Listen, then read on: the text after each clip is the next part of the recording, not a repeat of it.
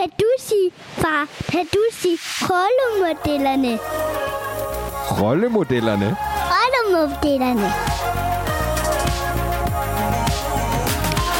Mit navn er Bjørn Vestergaard, og det her, det er min søn Valdemar. Hvad han ikke ved er, at jeg over 55 afsnit har skabt rollemodellerne som en gave til ham, så han kan sætte sit eget aftryk i verden, når han bliver stor. For rollemodellerne er et kartotek af mennesker, som har tur gå mod strømmen, gå efter drømmen.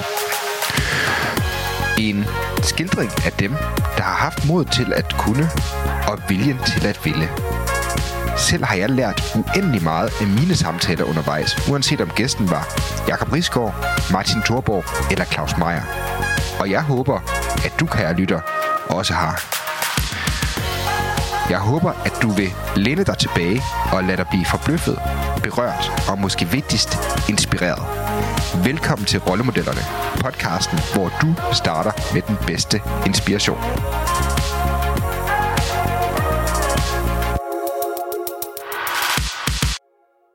Hej med dig, kære lytter, og rigtig hjertelig velkommen til sommerafslutningen på Rollemodellerne.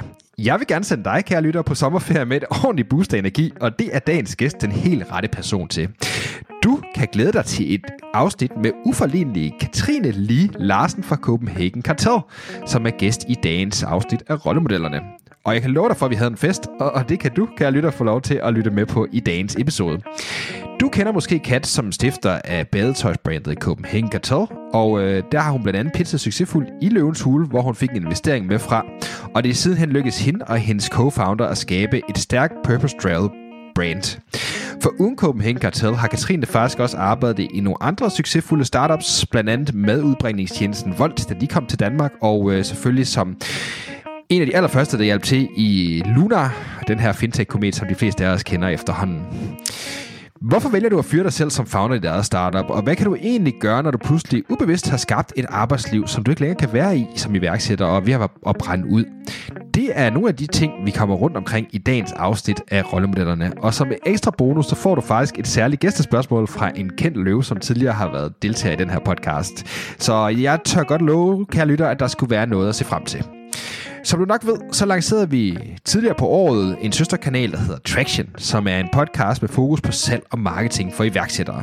Og mange af jer lyttere har efterfølgende spurgt, hvad er forskellen på Traction og rollemodellerne? Derfor besluttede jeg, kære lytter, at lave det her afsnit som en smuk kombination af de to kanaler, for du kan høre forskellen. Lad os kalde det rollemodellerne meets Traction. Det betyder, at du i dagens afsnit kan se frem til at høre Katrines vigtigste personlige startup-erfaringer som medstifter af et startup, hvor hun for nylig trådte tilbage som CEO, som vil være en klassisk snak, du kender fra rollemodellerne, men også de aller, aller vigtigste marketing knep og røverhistorier fra blandt andet Luna og Volt, og selvfølgelig fra Copenhagen Cartel, hvor jeg synes, Katrine deler nogle rigtig fede indsigter, som typisk vil høre til i Traction. Jeg nød snakke med Kat sindssygt meget, og jeg håber, du, kan lytter, vil gøre det samme. Rigtig god fornøjelse med rollemodellerne Meet Traction. Afsnittet her, det er nummer 72, og gæsten er Katrine Lille Larsen fra Copenhagen Cartel. Let's go. Hej Katrine. Hej Bjørn. Hvor er det fedt at se dig. I lige måde. Kvindernes kampdag. Nemlig. Det må da være et tegn. Det synes jeg. Jeg tænker at det er i hvert fald en god undskyldning for at have en rigtig, rigtig fed snak om øh, din fede rejse øh, som kvindelig iværksætter. Nemlig. Og, øh, og dit liv i det hele taget. Så tror du godt, vi kan have bruge en, øh, en god tid på det? Jeg tror, jeg tror ikke, du har tid nok. jeg tror efterhånden, jeg har fundet ud af, nu har jeg lavet det her i seks år, at øh, jeg synes aldrig, jeg har tid nok. Men... Nej, det er det. Man kan blive ved. Jamen, altså. det, der, er alt, der er altid noget, man kan gå videre, og den bliver altid overrasket over det. Det ja. er super og så øh, velkommen til ADHD i hjernen mm. også, så øh, der kommer til at være rigtig mange pivots i den her samtale. Og jeg vil bare sige til dig, der lytter med, at der kan man faktisk godt sige, at, øh, at det gode er, at man kan både skrue op for hastigheden på snakken, og man kan også skrue ned for hastigheden på snakken. Nemlig, nemlig. Det kan være, det bliver nødvendigt. Måske 0,75 eller 0,5. Tænk, hvis man kunne gøre det på mig i virkeligheden. Ja. Det tror jeg faktisk, der er mange, der ville synes, ville være rigtig fedt. Det er også der, det kender du det, at nogle gange skal man lige ind og processere tingene. Ikke? Yes. Det er sådan, der kan det godt være meget, at man er lige, er, man lige er på linje på, hvor ja. at den anden person, man snakker med, er. Ikke? Jo, og jeg er jo typen, der også skruer op for hastigheden, når jeg hører podcast, så det ligesom lige er på mit, øh, mit mm. energiniveau. Hvad afspiller du så på? jeg spiller jeg vil næsten ikke sige det. men, men jeg plejer at sætte den på en. Ja. Altså en mere. Ja, okay, så to faktisk. Ja, også fordi jeg synes, at nogle gange, de snakker så langsomt. Ja, ja, ja. Altså, Kom nu til pointen.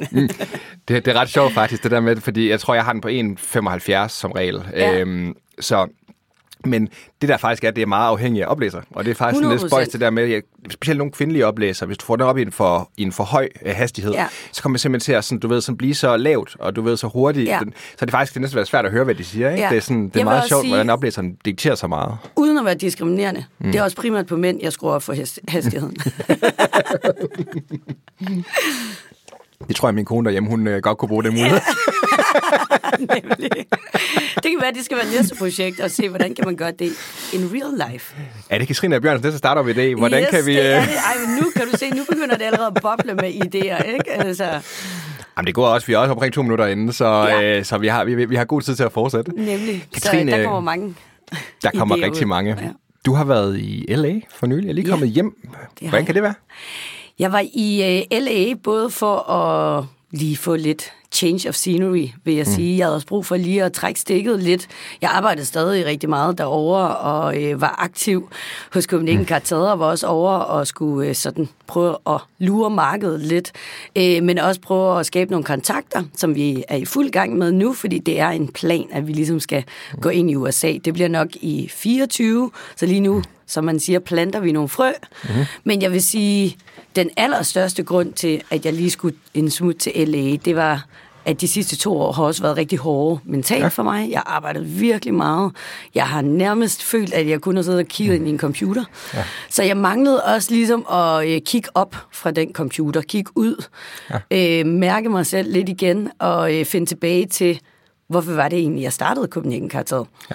For det kan godt nogle gange forsvinde lidt, når det er, at øh, man er i en vækstvirksomhed, mm. og lige pludselig så finder man sig selv i en situation, hvor alt handler om budgetter, mm. unit economics, øh, mm. fragtpriser, alt det kedelige, ikke? Ja. Og det er jo så langt fra, hvor vi egentlig startede øh, Copenhagen Cartel. Så jeg tror for mig var det egentlig en livsnødvendig øh, lille pause, uden ja. at det var en pause, men, men, ja. øh, men alligevel var det alligevel lidt.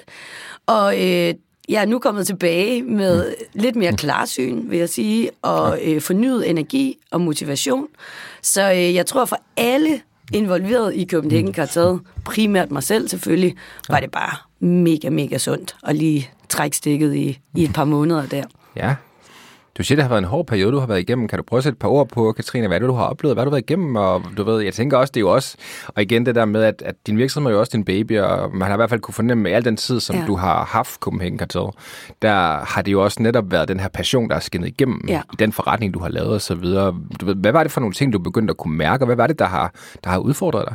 Jeg vil sige, når man starter en virksomhed, som jeg gjorde, og det er styret af passion, så bliver virksomheden meget hurtigt sådan en en-til-en spejling af mig som menneske. Og det er Cartel virkelig. Altså folk, der kender mig rigtig godt, de vil bare sige, det er fuldstændig Katrine i en virksomhedsformat. øhm, og det er på mange områder virkelig fedt, fordi det betyder også, at jeg øh, går på arbejde og egentlig ikke altid føler, at det er arbejde, fordi det er bare noget, jeg har lyst til at gøre. Men samtidig er det også ufattelig sårbart at gå ud offentligt med en virksomhed, som er en til en mig som menneske. Mm. Øhm, og øh, da jeg, jeg gik fuldtid øh, 1. januar 2021, det vil sige, at jeg kun været fuldtid i små to år og to måneder. Ja. Og i de to år og to måneder er det bare, hver evig eneste måned har vi taget et kvantespring. Øhm, og øh, det har bare været usandsynligt hårdt, fordi det er som om, hver måned har jeg ligesom skulle starte fra, fra bunden af igen med at bygge noget nyt op, fordi nu var vi en ny virksomhed. Vi var et nyt sted. Og sådan er det måske, når man starter en virksomhed op, men der var også det mentale i det for mig, med at jeg ligesom jeg, jeg havde fandme svært ved at øh, finde balancen mellem, at jeg ikke er min virksomhed, selvom at det kan virke sådan udad til. Øhm, og det betød også, at alle henvendelser, vi fik udefra, var jo meget personligt på mig. Så jeg følte også lige pludselig, at jeg havde et gigantisk ansvar over for det team, jeg var ved at bygge, over for de mennesker, der havde investeret i virksomheden, men egentlig også for hele verden. det, føles, det er måske lidt voldsomt at sige, men for alle omkring, fordi alle ville lige pludselig have en lille bid mm. øh, af mig. Og, øh, og det gjorde egentlig bare, at jeg faktisk mistede mig selv en lille smule i processen. Og til sidst kunne jeg nærmest ikke mærke min egen behov mm. øh, og min egen øh, følelser i det, fordi jeg blev nødt til at sætte det øh, bagerst for at ja. imødekomme alle andre. Det er, det er også... Kan man godt sige, det er sådan, at noget, der sker gradvist? Altså, jeg, jeg, sådan, jeg, Ja, jeg, jeg, kommer, jeg kommer til at tænke lidt på det der med, du ved netop, at, at, at når man ser på sådan, det, det er vel netop fordi det er, man kan jo godt snakke om det der med, at, og det tror jeg også, vi snakker lidt om i, i præinterviewet og sådan noget, inden vi, vi tager taget den her snak her, det her med også, at, at, at lige pludselig befinder du dig et sted, hvor du egentlig ikke havde regnet med, Ja, du var, da du, du, du startede. Ja. Jeg ved, var der sådan nogle defining moments, eller sådan noget, hvor du sådan ligesom, du ved, hvor du siger, okay, her er et eller andet, jeg er nødt til ligesom at afsøge, fordi det er alligevel også en stor erkendelse, mm. at komme til det der med, okay, jeg har faktisk sat mit eget behov så meget bag os Ja. så lang tid. Jeg vil sige, det, det, det mest voldsomme for mig var faktisk, da min krop begyndte sådan at reagere lidt fysisk på det. Jeg, vil, ja. jeg var ikke der, hvor jeg tror på nogen måde, jeg ville blive diagnosticeret som værende stresset. Der tror jeg ikke, jeg var. Jeg var nærmere presset. Mm. Øhm, og måske presset i lidt for lang tid. Så min, min krop begyndte fysisk ligesom at reagere ved, at jeg mistede fuldstændig appetitten. Øh, jeg øh, havde så meget syre i maven nogle gange, at øh, jeg vidderlig kastede op. Øhm, og øh, jeg havde svært ved at sove om natten, også fordi jeg havde så meget i hovedet, der, der rumsterede. Øhm, og jeg har heldigvis en dejlig mand, som også selv er selvstændig, så han har også været igennem øh, den her rejse, men har selvfølgelig gjort sig nogle erfaringer, så jeg har ligesom også ham på siden til ligesom at kunne sige, nu, nu er det faktisk for meget. Øhm, og øh, jeg respekterer egentlig hans ord rigtig meget, fordi jeg har også min mor, som siger til mig på, på den anden side sådan, ej, tror du ikke lige, du skal lukke computeren lidt, hvor jeg bare har lyst til at sige, det kan jeg jo ikke, vel? Altså, hvad er det for et dårligt råd? Hvor Morten, min mand der, han kommer ikke med sådan nogle, nogle, nogle råd, som jeg alligevel ikke kan følge. Han, han kommer egentlig meget konstruktiv, fordi han ved, at jeg også er i en situation, hvor jeg jo ikke bare kan sige, nu trækker jeg stikket, selvom det måske var det, jeg havde brug for. Så i stedet for at finde ud af, hvad er det for nogle øh, omstændigheder, vi faktisk kan gå ind og kontrollere. Og det kunne for eksempel være at sige, jamen jeg går for kontoret hver dag klokken 6. Så det kan ja. godt være, at jeg sidder lidt med computeren derhjemme også, men jeg går hjem, så jeg faktisk ved, når nu skal jeg hjem, nu skal jeg have noget at spise, og alle de der ting. Så prøv ligesom at lave nogle rutiner for mig selv, der ikke går ud over virksomheden, men som gør, at jeg lige tager mig lidt af mig selv. Også det her, som vi lige snakkede om på vej i elevatoren. Jeg har også begyndt at træne, Ja. ja. som slet heller ikke været naturligt for mig. Jeg er slet ikke en træningstype. Mm. Øh, men det der med, at jeg to gange om ugen har en time, hvor jeg mm. faktisk ikke må kigge på min telefon. Jeg kommer til det en gang imellem.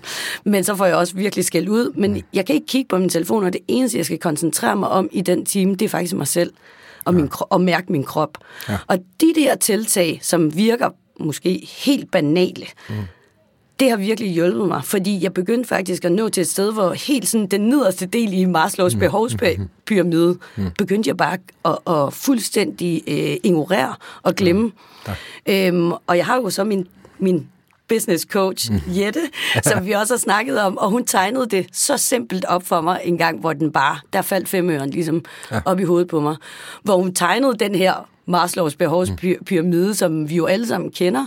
Og hun sagde, du opererer hele tiden op i det her allerøverste felt af, øh, hvad skal man sige, sådan, the, the deeper meaning of life. Du er hele tiden ude og skabe purpose. Men det bliver lidt på bekostning af, at du glemmer det allernederste behov, som er søvn, mad, øh, velbefindende. Altså helt basale niveau. Altså jeg kunne nogle gange, nu bliver det også meget privat, fuldstændig glemme at gå ud og tisse en hel dag. Okay. Hvor, hvor jeg, fordi jeg bare var så ikke in touch med, øh, med min egen krop. Ja. Fordi jeg bare ignorerede alle signaler, der kom. Ja. Og når man gør det over en længere periode, så vender man ligesom kroppen til det. Ja. Øh, kroppen er jo fantastisk, fordi den jo bare kan tilpasse sig. Men, øh, men det blev egentlig rigtig, rigtig usundt øh, for mig. Og derfor var jeg også bare øh, super glad for, at jeg havde Jette, jeg havde Morten, jeg havde øh, også et super godt team omkring mig, der egentlig øh, kunne håndtere min ærlighed i det. Fordi for mig var løsningen på de her ting, det var faktisk ærlighed og sårbarhed. Ja. Og sige det højt, i stedet for at gå og prøve at øh, spille hård, hård negl, mm. at jeg kunne klare det hele, men egentlig sige det til min partner øh, hos Copenhagen Carteret, til bordet, hvor jeg ligesom øh, også sagde, at jeg har faktisk fundet ud af, at jeg ikke vil være CEO i virksomheden. Ja. Fordi det, øh, det ligger et, et pres på mig, og det, det skaber nogle rammer, som jeg kan mærke er usunde for mig, fordi det er egentlig ikke det, der giver mig energi. Øhm, så, så jeg tog også nogle, øh, nogle samtaler, jeg tog også nogle øh, beslutninger, som føltes angstprovokerende, og det føltes øh, unaturligt i øjeblikket. Men efterfølgende kan jeg mærke, at det er også det, der har givet mig øh, pladsen eller rammerne til egentlig at kunne komme tilbage til at være mig selv igen. Ja. Øhm, og det er så her, jeg er nu. Og som du kan mærke, så er jeg glad, og øh, jeg føler mig faktisk rigtig sund og stærk, og øh, både mentalt og fysisk. Og det, øh, det følte jeg ikke for tre måneder siden, vil jeg sige. Det er vildt, ikke? Jo, det er virkelig vildt. Det er, det er skræmmende, øhm, at det kan gå egentlig meget hurtigt den, den forkerte vej, ja. men det kan heldigvis også gå meget hurtigt den rigtige vej, hvis man, Ja. Hvis man så lige gider at lytte til de signaler og faktisk øh, prøver at skabe nogle nye rammer. Det er meget interessant, det der, ikke? Fordi det, altså, det der med, hvordan at, at, at du både... Altså, det, det, det, det er jo noget af det, som, som jeg synes er vanvittigt fascinerende, sådan noget som for eksempel vaner. Mm. Det er det der med, du ved, det kommer til... Det, det, det, det kan smide dig en helt ny retning ja. Mega hurtigt. Og, ja. Og på, på, godt, på, på godt og ondt, som du også selv siger, ikke? det mm. der med, det er egentlig, at, at, at på den lange bane kan det komme til at være altså, definerende Ja. på en helt, helt vildt stor skala. Men alligevel så er det også det der med, at, at hvor meget af det sådan sker på, lad os kalde det sådan automatreaktion. Ja, hvor meget nemlig. det der med, at altså, hvor, og, og, og det, det, det kender jeg kun for mig selv også, som, mm. som tidligere founder, du ved, og sådan noget, at det der med, at du ikke er intentional, altså du er bevidst, er bevidst omkring de ting, du gør, og de valg, du sådan, så det egentlig bliver noget, som kommer til at blive tilfældigt. Ja. Eller det kommer til at blive Ja, drevet af eksterne faktorer, ja. Som, som, som du, som du tager, altså internaliserer i dig selv, Ja. uden du egentlig nødvendigvis har truffet en, en aktiv beslutning om, ja. det er det rigtige at men gøre. det var fuldstændig det, der skete for mig. Og ja. det var jo det, hvor jeg så en dag, øh, måske med lidt hjælp fra, Mhm. øh, fra folk omkring mig, men indså, hov, det her, det er faktisk ikke særlig bæredygtigt for mig selv eller for virksomheden. Ja. Øhm, så, øh, så, så det var jo, fordi jeg sådan helt lidt øh, ubevidst var blevet lullet ind i øh, både en position, en rolle, nogle, nogle opgaver, nogle aktiviteter, et ansvar osv., som egentlig ikke lå mig naturligt. Mm. Øh, men som du selv siger, som founder, så har man måske også en tendens til at, øh, det gør jeg i hvert fald, have sådan en forestilling om, jamen, det er jo min virksomhed, men så må jeg jo bare gøre det. Ja. Hvor havde jeg været medarbejder i en anden virksomhed, så havde jeg nok nærmere sagt, nej, det her, det er ligesom ikke mit, øh, mit felt eller øh, mit område, men fordi det er ens egen virksomhed, og det er ens baby, og folk omkring en jo også hele tiden minder en om, jamen, du er jo founderen, og det er jo, det er jo din virksomhed, vi gør jo det her egentlig for din mission og din drøm, jamen, så kan man også nemt ligesom... Øh, igen tilbage til, hvad jeg sagde før, men ligesom blive for meget en del af virksomheden. Altså, og man mm. glemmer personen bag. Og det var ja. det, der skete. Altså, jeg tror, alle ligesom troede, jeg var fuldstændig uovervindelig, og jeg bare kunne klare det hele. Men jeg er jo også bare et menneske, ja. som, øh, som har nogle behov og så videre. Hvis jeg lige pludselig stopper med at sove, eller spise, eller øh, gå på toilettet, jamen så går jeg også ned med fladet. Ikke? Ja. Så, så det der med lige at minde sig selv om, at man er et menneske, som er selvfølgelig en, altså en, ens virksomhed er en stor del af ens liv, men det er ikke hele dit liv. Hmm, ja. Altså, det er vigtigt, tror jeg.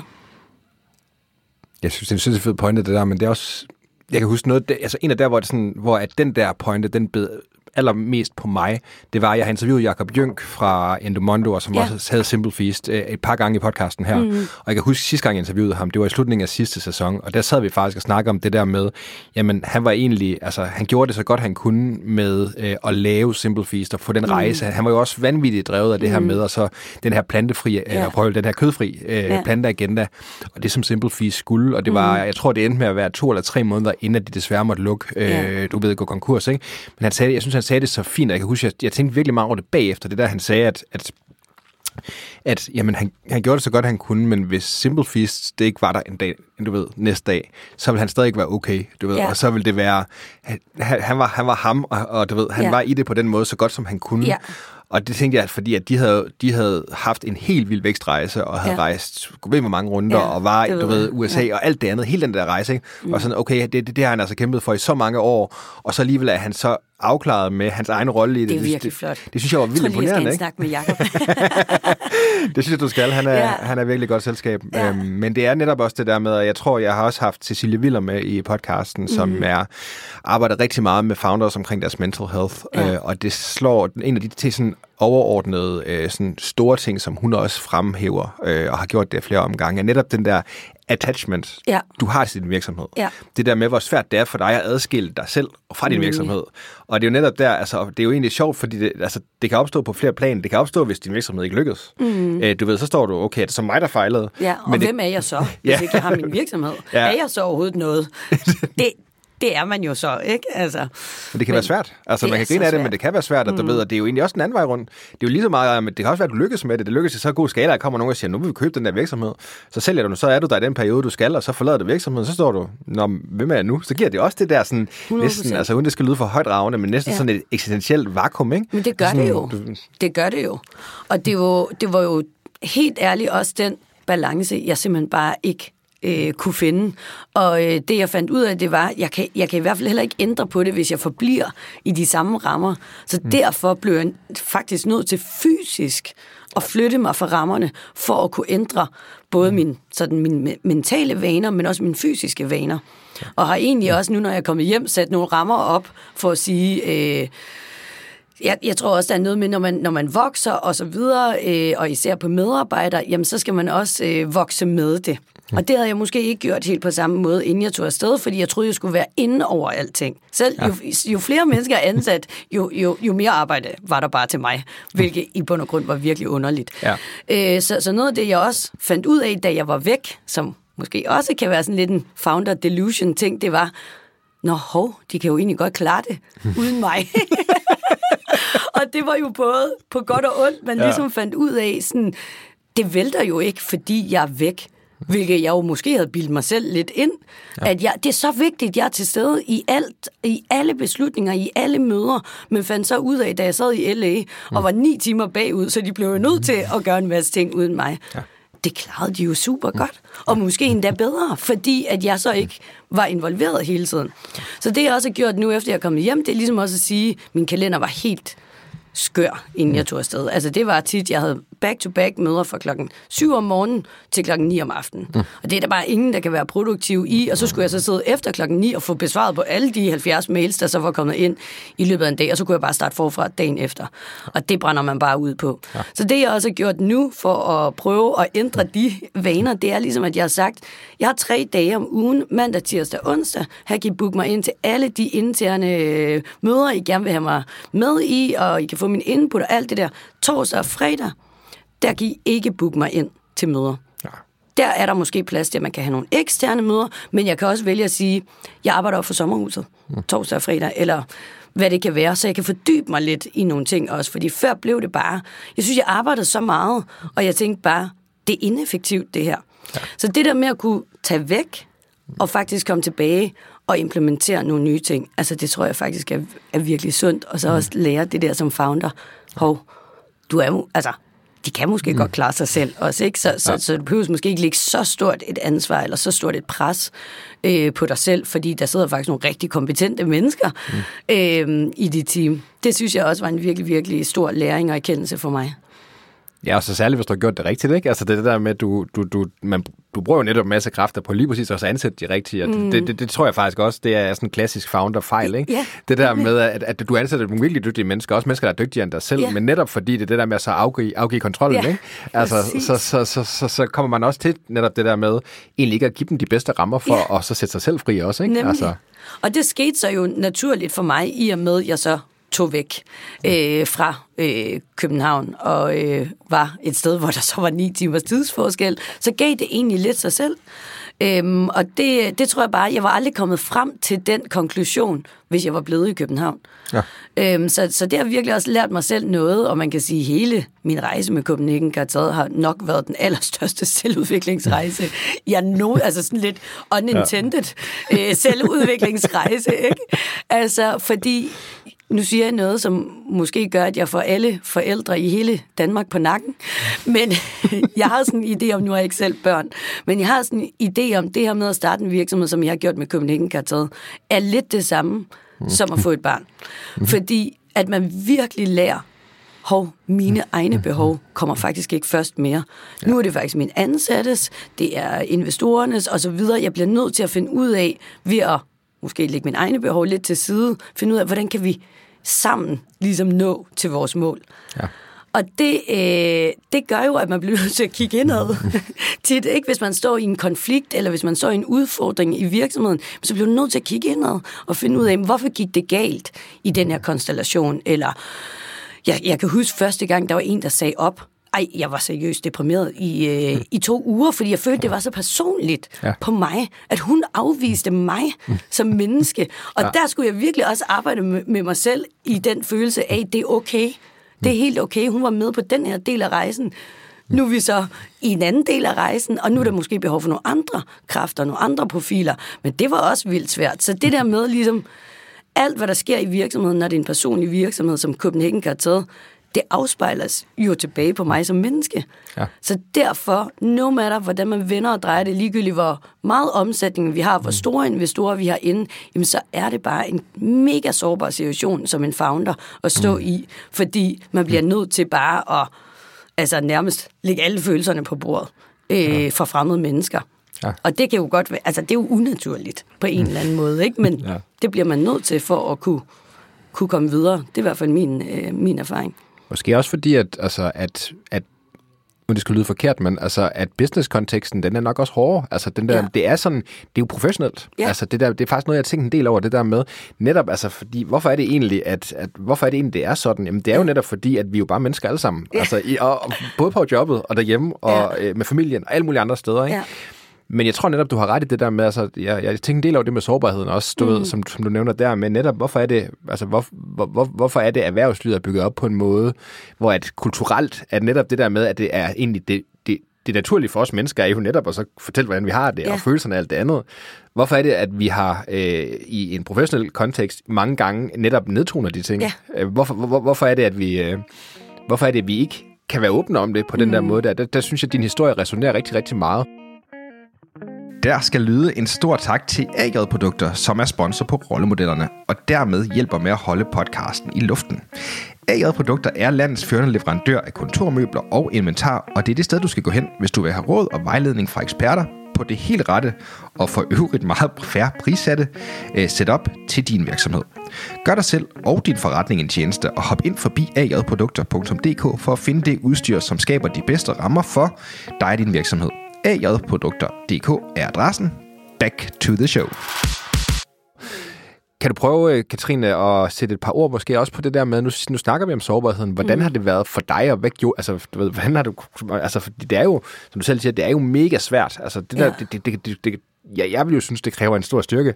Det ja. der med netop, fordi du er så meget din virksomhed. Ja. Og så egentlig også så tage sit inderste, du ved, tankegods øh, og sin eneste følelsesregister, øh, ja. du ved, og lægge det ud på det, mm. fordi du har haft behov for det. Kan du prøve at fortælle lidt om det? Jeg vil sige, det har ikke været sådan en strategi fra min side af. Mm. Det har nærmere været øh, u- uundgåeligt, fordi ja. som, som menneske er jeg ekstremt følelserne uden på tøjet. Mm. Øh, og jeg, jeg arbejder også med ikke nødvendigvis altid at reagere med det samme. Øh, men det tror jeg også øh, ligger lidt på grund af min, min, min ADHD, at øh, jeg er meget min følelsers vold.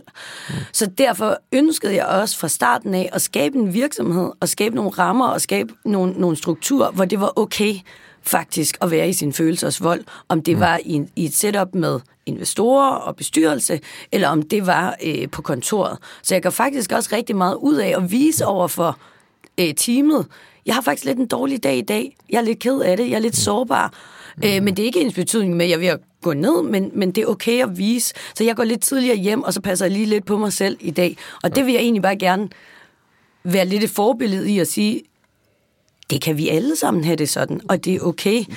Øhm, jeg vil sige, det der har været svært for mig tidligere, ikke i Copenhagen Cartel-regi, men netop som du siger, fordi de traditionelle strukturer er måske mere, at man ikke viser så mange følelser. Ja. Så jeg har om end noget menneske fået at vide rigtig mange gange. Et, lad nu være med at være så dramatisk. Kan du ikke lade være med at være så følsom? Eller kan du ikke lade være med at være så, altså, i professionelle sammenhæng, ikke? Ja. Hvor for mig er en af grundene til, at jeg også tror, at Copenhagen Cartel er blevet en succes på forholdsvis kort tid. Jeg tror simpelthen, det er, fordi folk kan mærke mm. de følelser, der ligger i det, og jeg tror, de kan mærke den personlighed, der, der mm. ligger bag. Ja. Så nu har jeg også fundet et format, hvor jeg så egentlig mm. kan få lov til at være i, i mine følelser. Men jeg vil sige, at sårbarheden kommer ind, fordi at det er ikke, når man er i sin følelsers vold, jamen så er der jo nogle situationer, der er vildt svære at være i. Og det kan for eksempel være, hvis jeg øh, har haft et hårdt bestyrelsesmøde, lad os sige det, så skal jeg ud og lave et interview og stå på en scene bagefter. Og der har jeg måske bare lyst til at fortælle dem på scenen, at øh, jeg egentlig har lidt en dårlig dag, ikke? Eller jeg har lyst til at sige, at jeg er lidt ked af det i dag, fordi sådan og sådan. Men så skal jeg ligesom putte lidt en maske på, ikke? Og så skal jeg op, fordi de forventer, at jeg kommer op med god energi, og så videre, og så videre. Eller øh, hvis jeg har haft en eller anden udfordring med min partner, og så skal jeg stå over for teamet og give dem en motivationstale og alle de der ting. På den måde synes jeg, det kan være svært, fordi at når man er så meget ansigtet på virksomheden, så er det svært at gemme sig.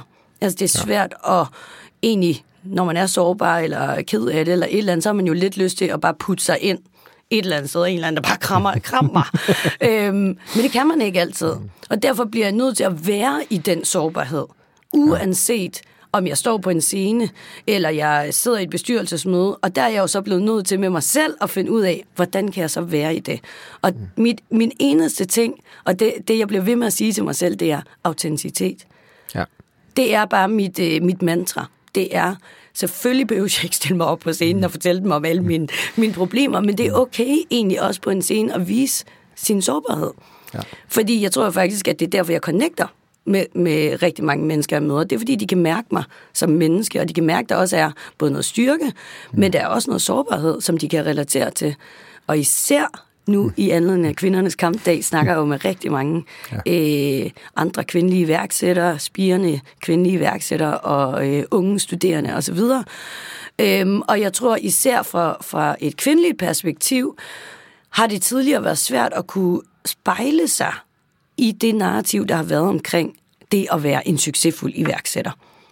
Ja. Øhm, og der tror jeg bare, at, at min historie, min måde at tilgå det på, har for mange været øh, et dejligt frisk pust, fordi det har været sådan, ah, endelig en, der tør at sige øh, offentligt og højt, det er fandme også pisse hårdt nogle gange, og det gør mig også vildt ked af det. Jeg går også hjem nogle gange og bare har lyst til at skrige ind i en bude og lægge mig ned og græde. Sige, så. ja, præcis. Altså, det har jeg også. Ja. Det er ikke bare fest og farver og lut og lavkage det hele. Altså, det er det ikke. Men det er også okay. Fordi det ville faktisk være mega underligt, mm. hvis det var sådan. Så jeg tror bare, det er også vigtigt, at man får de historier frem og siger, det med at være iværksætter, jamen det er en mange facettet mm. størrelse. Ja. Og det er okay.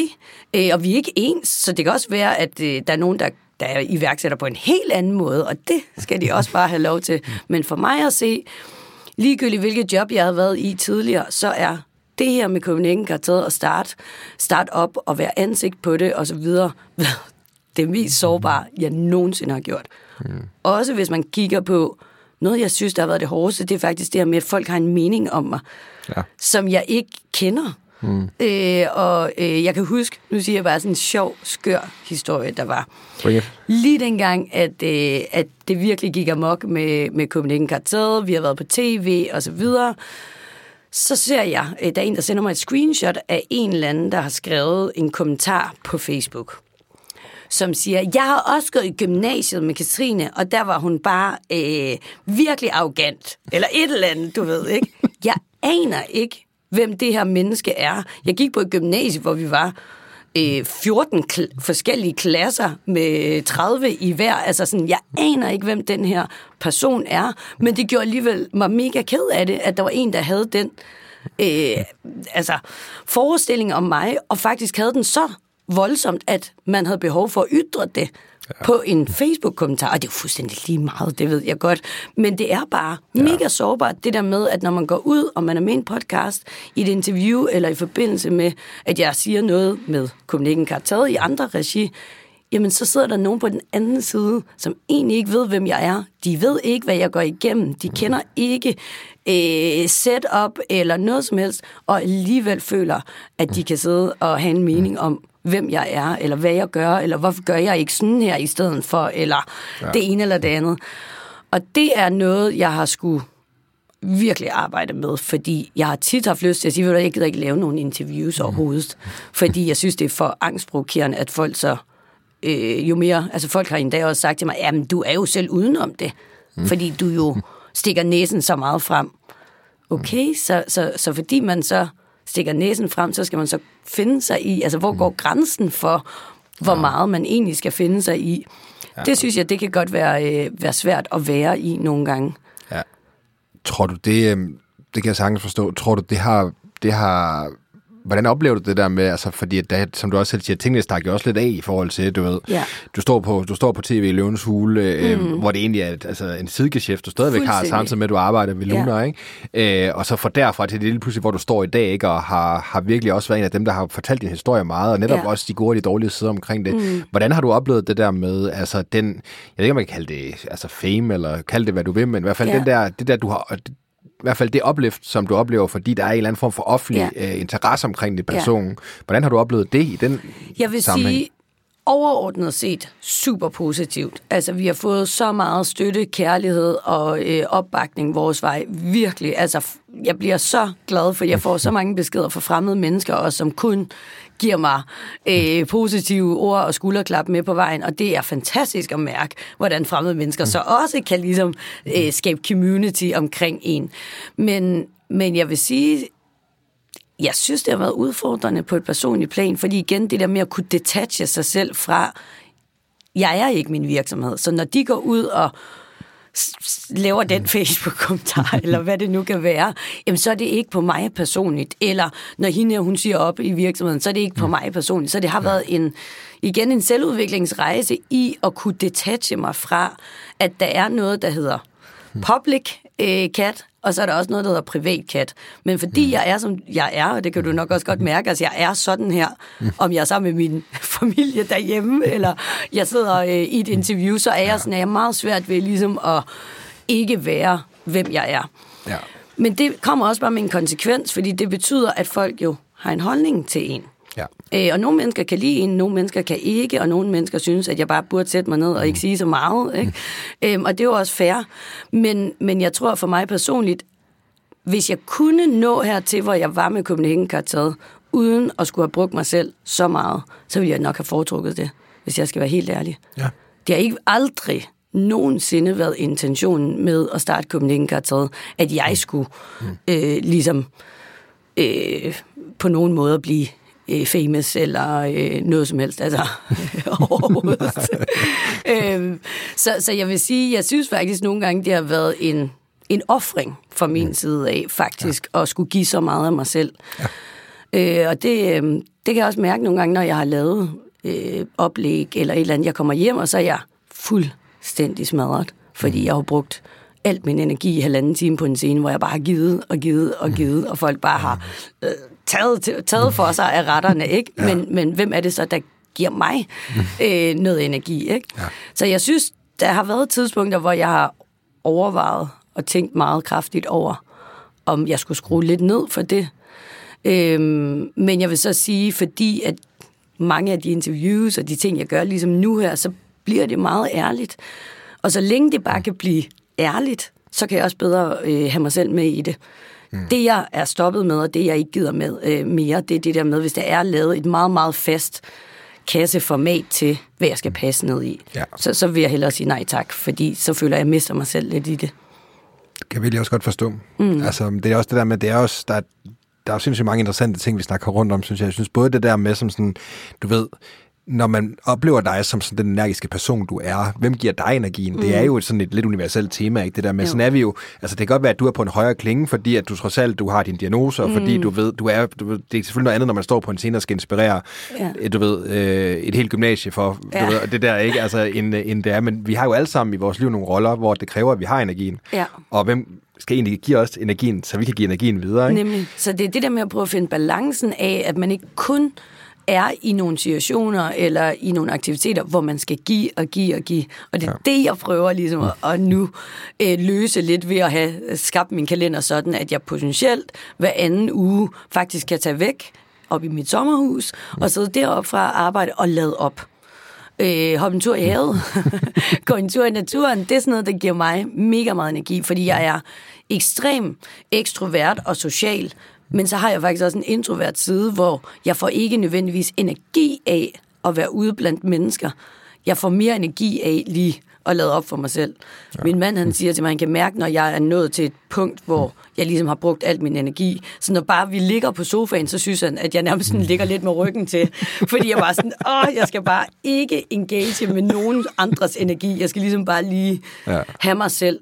Øh, ja. Så det er også noget, jeg har lært øh, øh, faktisk igennem Copenhagen Cartel. Øh, jeg har altid troet, jeg var et super ekstrovert menneske.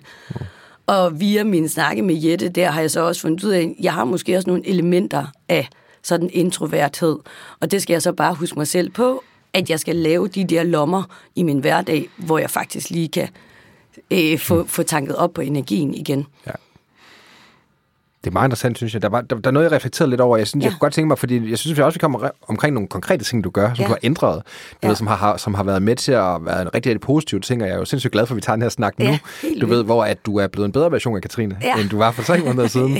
ja. øhm, så det er jo sindssygt fedt, det kunne lade sig gøre. Øhm, du ved, men en tanke, som jeg, jeg faktisk fik lidt der, du ved, inden at vi... Øhm, inden, inden at interviewet her var det her med, du sagde sådan, fordi det lyder også meget til, at, at det, der som skete, så ved, til lytteren, der ikke måske nødvendigvis har hørt historien, så mm. du øh, sagde dig selv op som CEO i Copenhagen Cartel, ja. og så blev du CVO i stedet ja, for, altså Chief præcis. Missionary Officer. Ja, for tre måneder siden. Ja, for mm. tre måneder siden, ikke? Øhm, det er fordi, at, at, at det kan godt være en forkert overbevisning fra ja. mig, men, men den måde, som, som jeg anskuer CEO-rollen på, det er jo dig, der er direktør, det er dig, der er chefen mm. for enden af bordet. Mm. Så i sidste ende er det også dig, der caller the shots ja. på de forskellige ting. Og det spørgsmål, som jeg sådan sad lidt med, var det der med, jamen, hvis Katrine var kommet et sted hen, hvor hun egentlig ikke trives, mm. og langt største af de ting, som hun beskæftigede sig med, egentlig ikke var noget, der gav hende øh, mm. energi og værdi, men i højere grad føltes som sur pligt. Ja.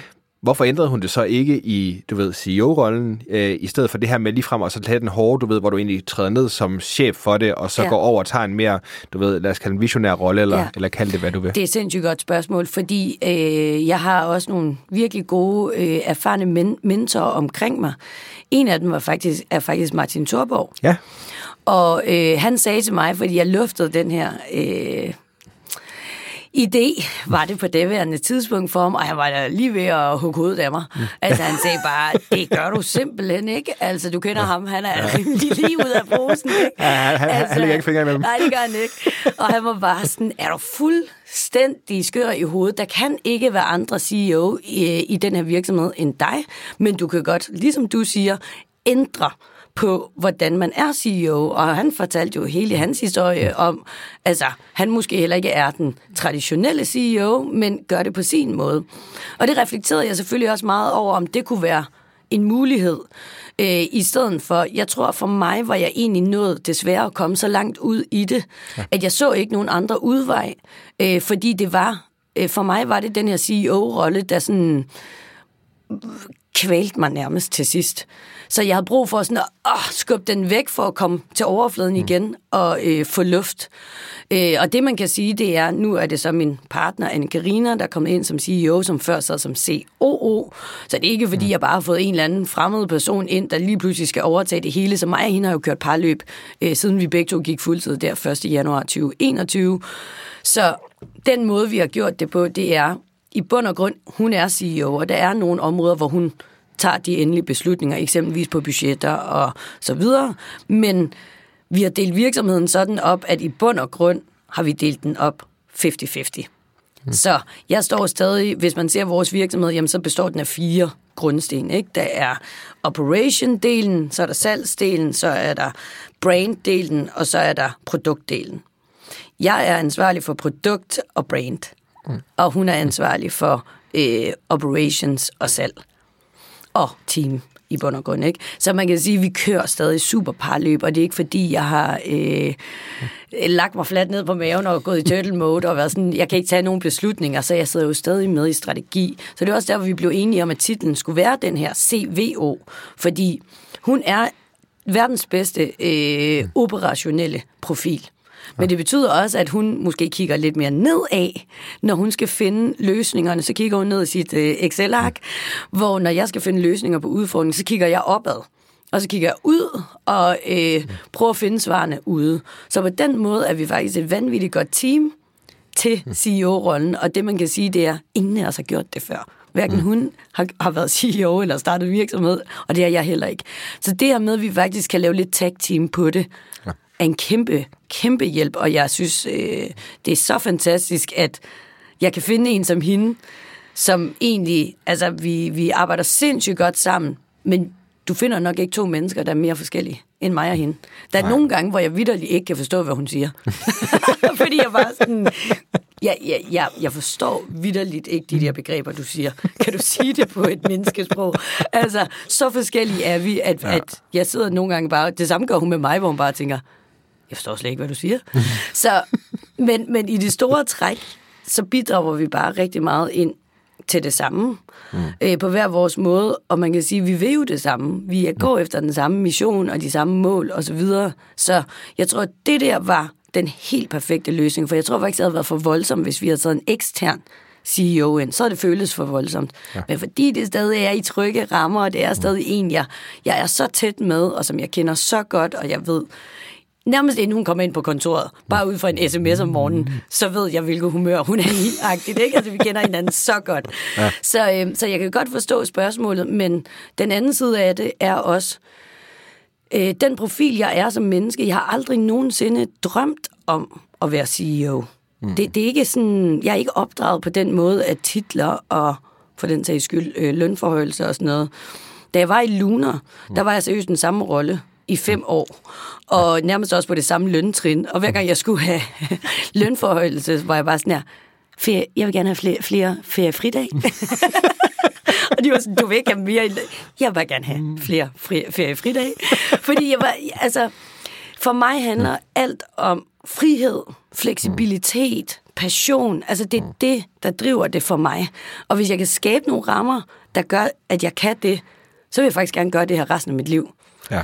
Øhm, og det var egentlig det, jeg prøvede også med Copenhagen Kartel ved at træde ned som CEO øh, og træde ind i CVO-rollen. Det var at sige, jeg har brug for de her lidt mere frie, fleksible rammer. Øh, fordi det er der, jeg ved med mig selv, at jeg faktisk får alle de her hmm. øh, ekstraordinære idéer, og det er her, jeg kan være ekstraordinær også som, som profiler, som menneske og alt det her. Men jeg kan ikke, hvis jeg skal sidde i de her rammer, hvor mm. jeg også skal lave stakeholder management mm. og alle de der ting. Ikke? øhm, så, så jeg vil sige, for mig var det en naturlig beslutning, både fordi jeg ikke har noget ego i titlen, mm. altså mit ego ligger i virksomheden Copenhagen Kartel, men det ligger mm. ikke i nogen titler. For mm. mig er der ikke nogen bedre titel end at være founder. Mm. Så derfor er jeg sådan set fuldstændig ligeglad med, om der sidder en, der har en CEO-titel, ja. øh, og det ikke er mig. Øhm, men, men, men jeg tror, hovedet på sømmet handlede det om, jeg var så tynget, at jeg blev bare nødt til at bryde helt fri af det, for at kunne øh, komme tilbage igen. Ikke? Og det, det gjorde du med en tur til, til LA. Jeg vil yes. godt høre lidt mere om din personlige udviklingsrejse. Ja. Men faktisk lige med en enkelt bog, anbefaling, som du måske, du, du har formodentlig læst den, men hvis ikke lytterne i hvert fald er bekendt med ja. den, så er det en, som, som jeg synes faktisk resonerer rigtig meget rundt omkring det, som du snakker om nu. Øh, og hele det tema, det er øh, Let My People Go Surfing. Jeg har læst den. Ja, jeg tænker ja. nok. Det ville, det ville ja. mærkeligt, hvis ikke du havde læst den. Den, ligger, ikke? Den, er... den ligger hjemme på min øh, kommode. I min store... Jeg læser faktisk ret mange bøger. Ja. Så det er også en måde for mig ligesom at komme lidt... Øh, altså op fra øh, alt det operationelle og alle dagligdags. Det har faktisk at læse, øh, læse bøger. Jeg har lige fået tre nye, nu kan jeg så ikke huske titlen på nogle af dem. Men som jeg sådan, nu skal jeg i gang med noget nyt. Ja. Øhm, så, men den er rigtig god den passer i hvert fald sindssygt godt på det tema, Helt det der med netop, hvordan du 100%. bruger øh, din... Øh, jeg fandt jo enormt meget inspiration, og kunne genkende meget af det, ja. du laver med Copenhagen Cartel, I mm. laver med Copenhagen Cartel. Jeg læste det, det, den der. også før ja. jeg startede Copenhagen faktisk. Ja, det er jo super inspirerende, og til lytterne, der ikke ved, hvad det er, så er det jo... Jeg kan ikke udtale hans navn, men det er ham, der har startet ja. Patagonia, ja. Øh, som jo netop har forsøgt at tænke hele det her med bæredygtighed og den grønne en lang, lang, lang, altså mm. som i alt, alt, alt, alt for lang tid, før der overhovedet er nogen, der overhovedet tænkte på det. Øh, så det er en virksomhed helt tilbage fra 60'erne og 70'erne, der, der bare har været vild, ikke? Og som øhm. netop startede af mere sådan purpose, ikke? Ja. Altså selvom det slet ikke var moderne eller trendy dengang. Og så synes jeg også, at hans tilgang til medarbejdere ja. er fuldstændig fantastisk. Ja. Øh, jeg ville i hvert fald godt arbejde hos ham, hvis det var, at øh, det hele gik helt galt, så jeg kunne surfe hele tiden. Men, øh, men det, det må vi se, hvad der sker de næste par år. Ellers så øh, melder jeg mig da frivilligt til at blive en del af Patagonia. Nej, men det er en skide god bog. Og øh, for mig vil jeg også sige, at det her med at læse bøger, både mm. omkring, jeg læste deres, øh, eller jeg hørte på lydbog, øh, mens jeg var afsted, det, det er måske mig, der er lidt bagud, men jeg hørte Elon Musks bog. Ja. Og jeg er egentlig ikke nødvendigvis sådan gigantisk fan af Elon, og det er ikke, fordi jeg nødve- nødvendigvis sådan resonerer med ham som menneske. Men det, det gjorde for mig, det var at høre hans personlige historie mm. med alle de afslag, alle de failures, mm. alt det, han har været igennem, så tænkte jeg, okay, så kan man nok godt lige rejse sig igen. Ikke? Altså sådan, så det gav faktisk noget motivation af, at man mm. hører, fordi jeg tror også, det er det, der godt kan med, med iværksætteri, selvom der er så mange iværksættere, og vi taler faktisk rigtig meget om iværksætteri i Danmark, så tror jeg faktisk, der er rigtig mange iværksættere, der faktisk føler sig lidt ensomme nogle Ja. ja. gange. Fordi ja. man faktisk kan bilde sig selv helt ind. Jeg er den eneste i hele verden, der føler sådan her lige nu. Jeg er den eneste i hele verden, der står med de her udfordringer. Ja. Det er du så bare ikke mm. overhovedet. øh, og der er masser, der har gjort det før dig, der er masser, der kommer til at gøre det og føle det efter dig. Og nogle gange så er det bare meget godt lige at komme ud af den der øh, boble af, ja. at man tror, man er den eneste i verden.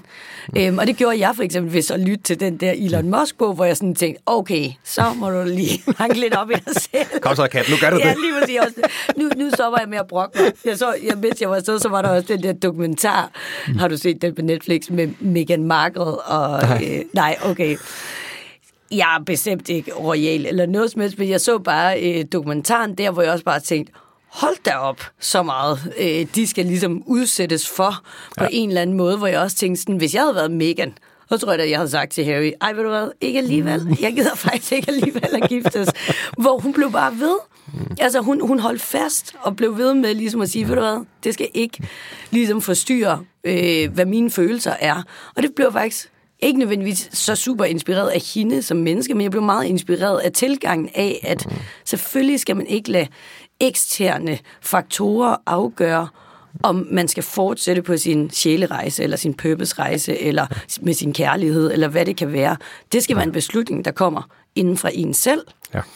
Øhm, og, og det var så det på min sjælerejse her til, øh, til LA, jeg virkelig havde lidt tid til at gå og øh, lytte til andre ting, se nogle forskellige ting, snakke med nogle nye mennesker. Det første, jeg gjorde, var at øh, kontakte Surfrider Foundation i LA, og var ude og lave clean-up event og, øh, og surfe med dem. du kan ikke sidde helt stille alligevel. Nej, nej, nej, det kunne jeg ikke. Men, øh, men det var jo lige præcis nogle ting, hvor jeg, hvor jeg kunne mærke, Nå, men det er derfor, jeg startede Copenhagen Kartet. Ja. Øhm, og så fik jeg masser af tid til at hike, være mega meget udenfor i naturen. Jeg fik, jeg var ude og plante havblomster, og altså sådan nogle ting, som jeg bare ikke ville gøre herhjemme. Ja. Øhm, og så vil jeg sige, privilegiet er at være i LA og være ni timer bagud. Det var omkring klokken 12, middagstid, så var min telefon helt stille. Ja. Fordi der var folk gået hjem fra arbejde. Mm. Så, så selvfølgelig sad, sad jeg og arbejdede på en masse andre ting samtidig med, men jeg blev ikke forstyrret hele tiden. Mm. Og det gav altså rum til, at man kunne gå en lille smule dybere øh, i sine refleksioner, i sine tanker, i sine projekter.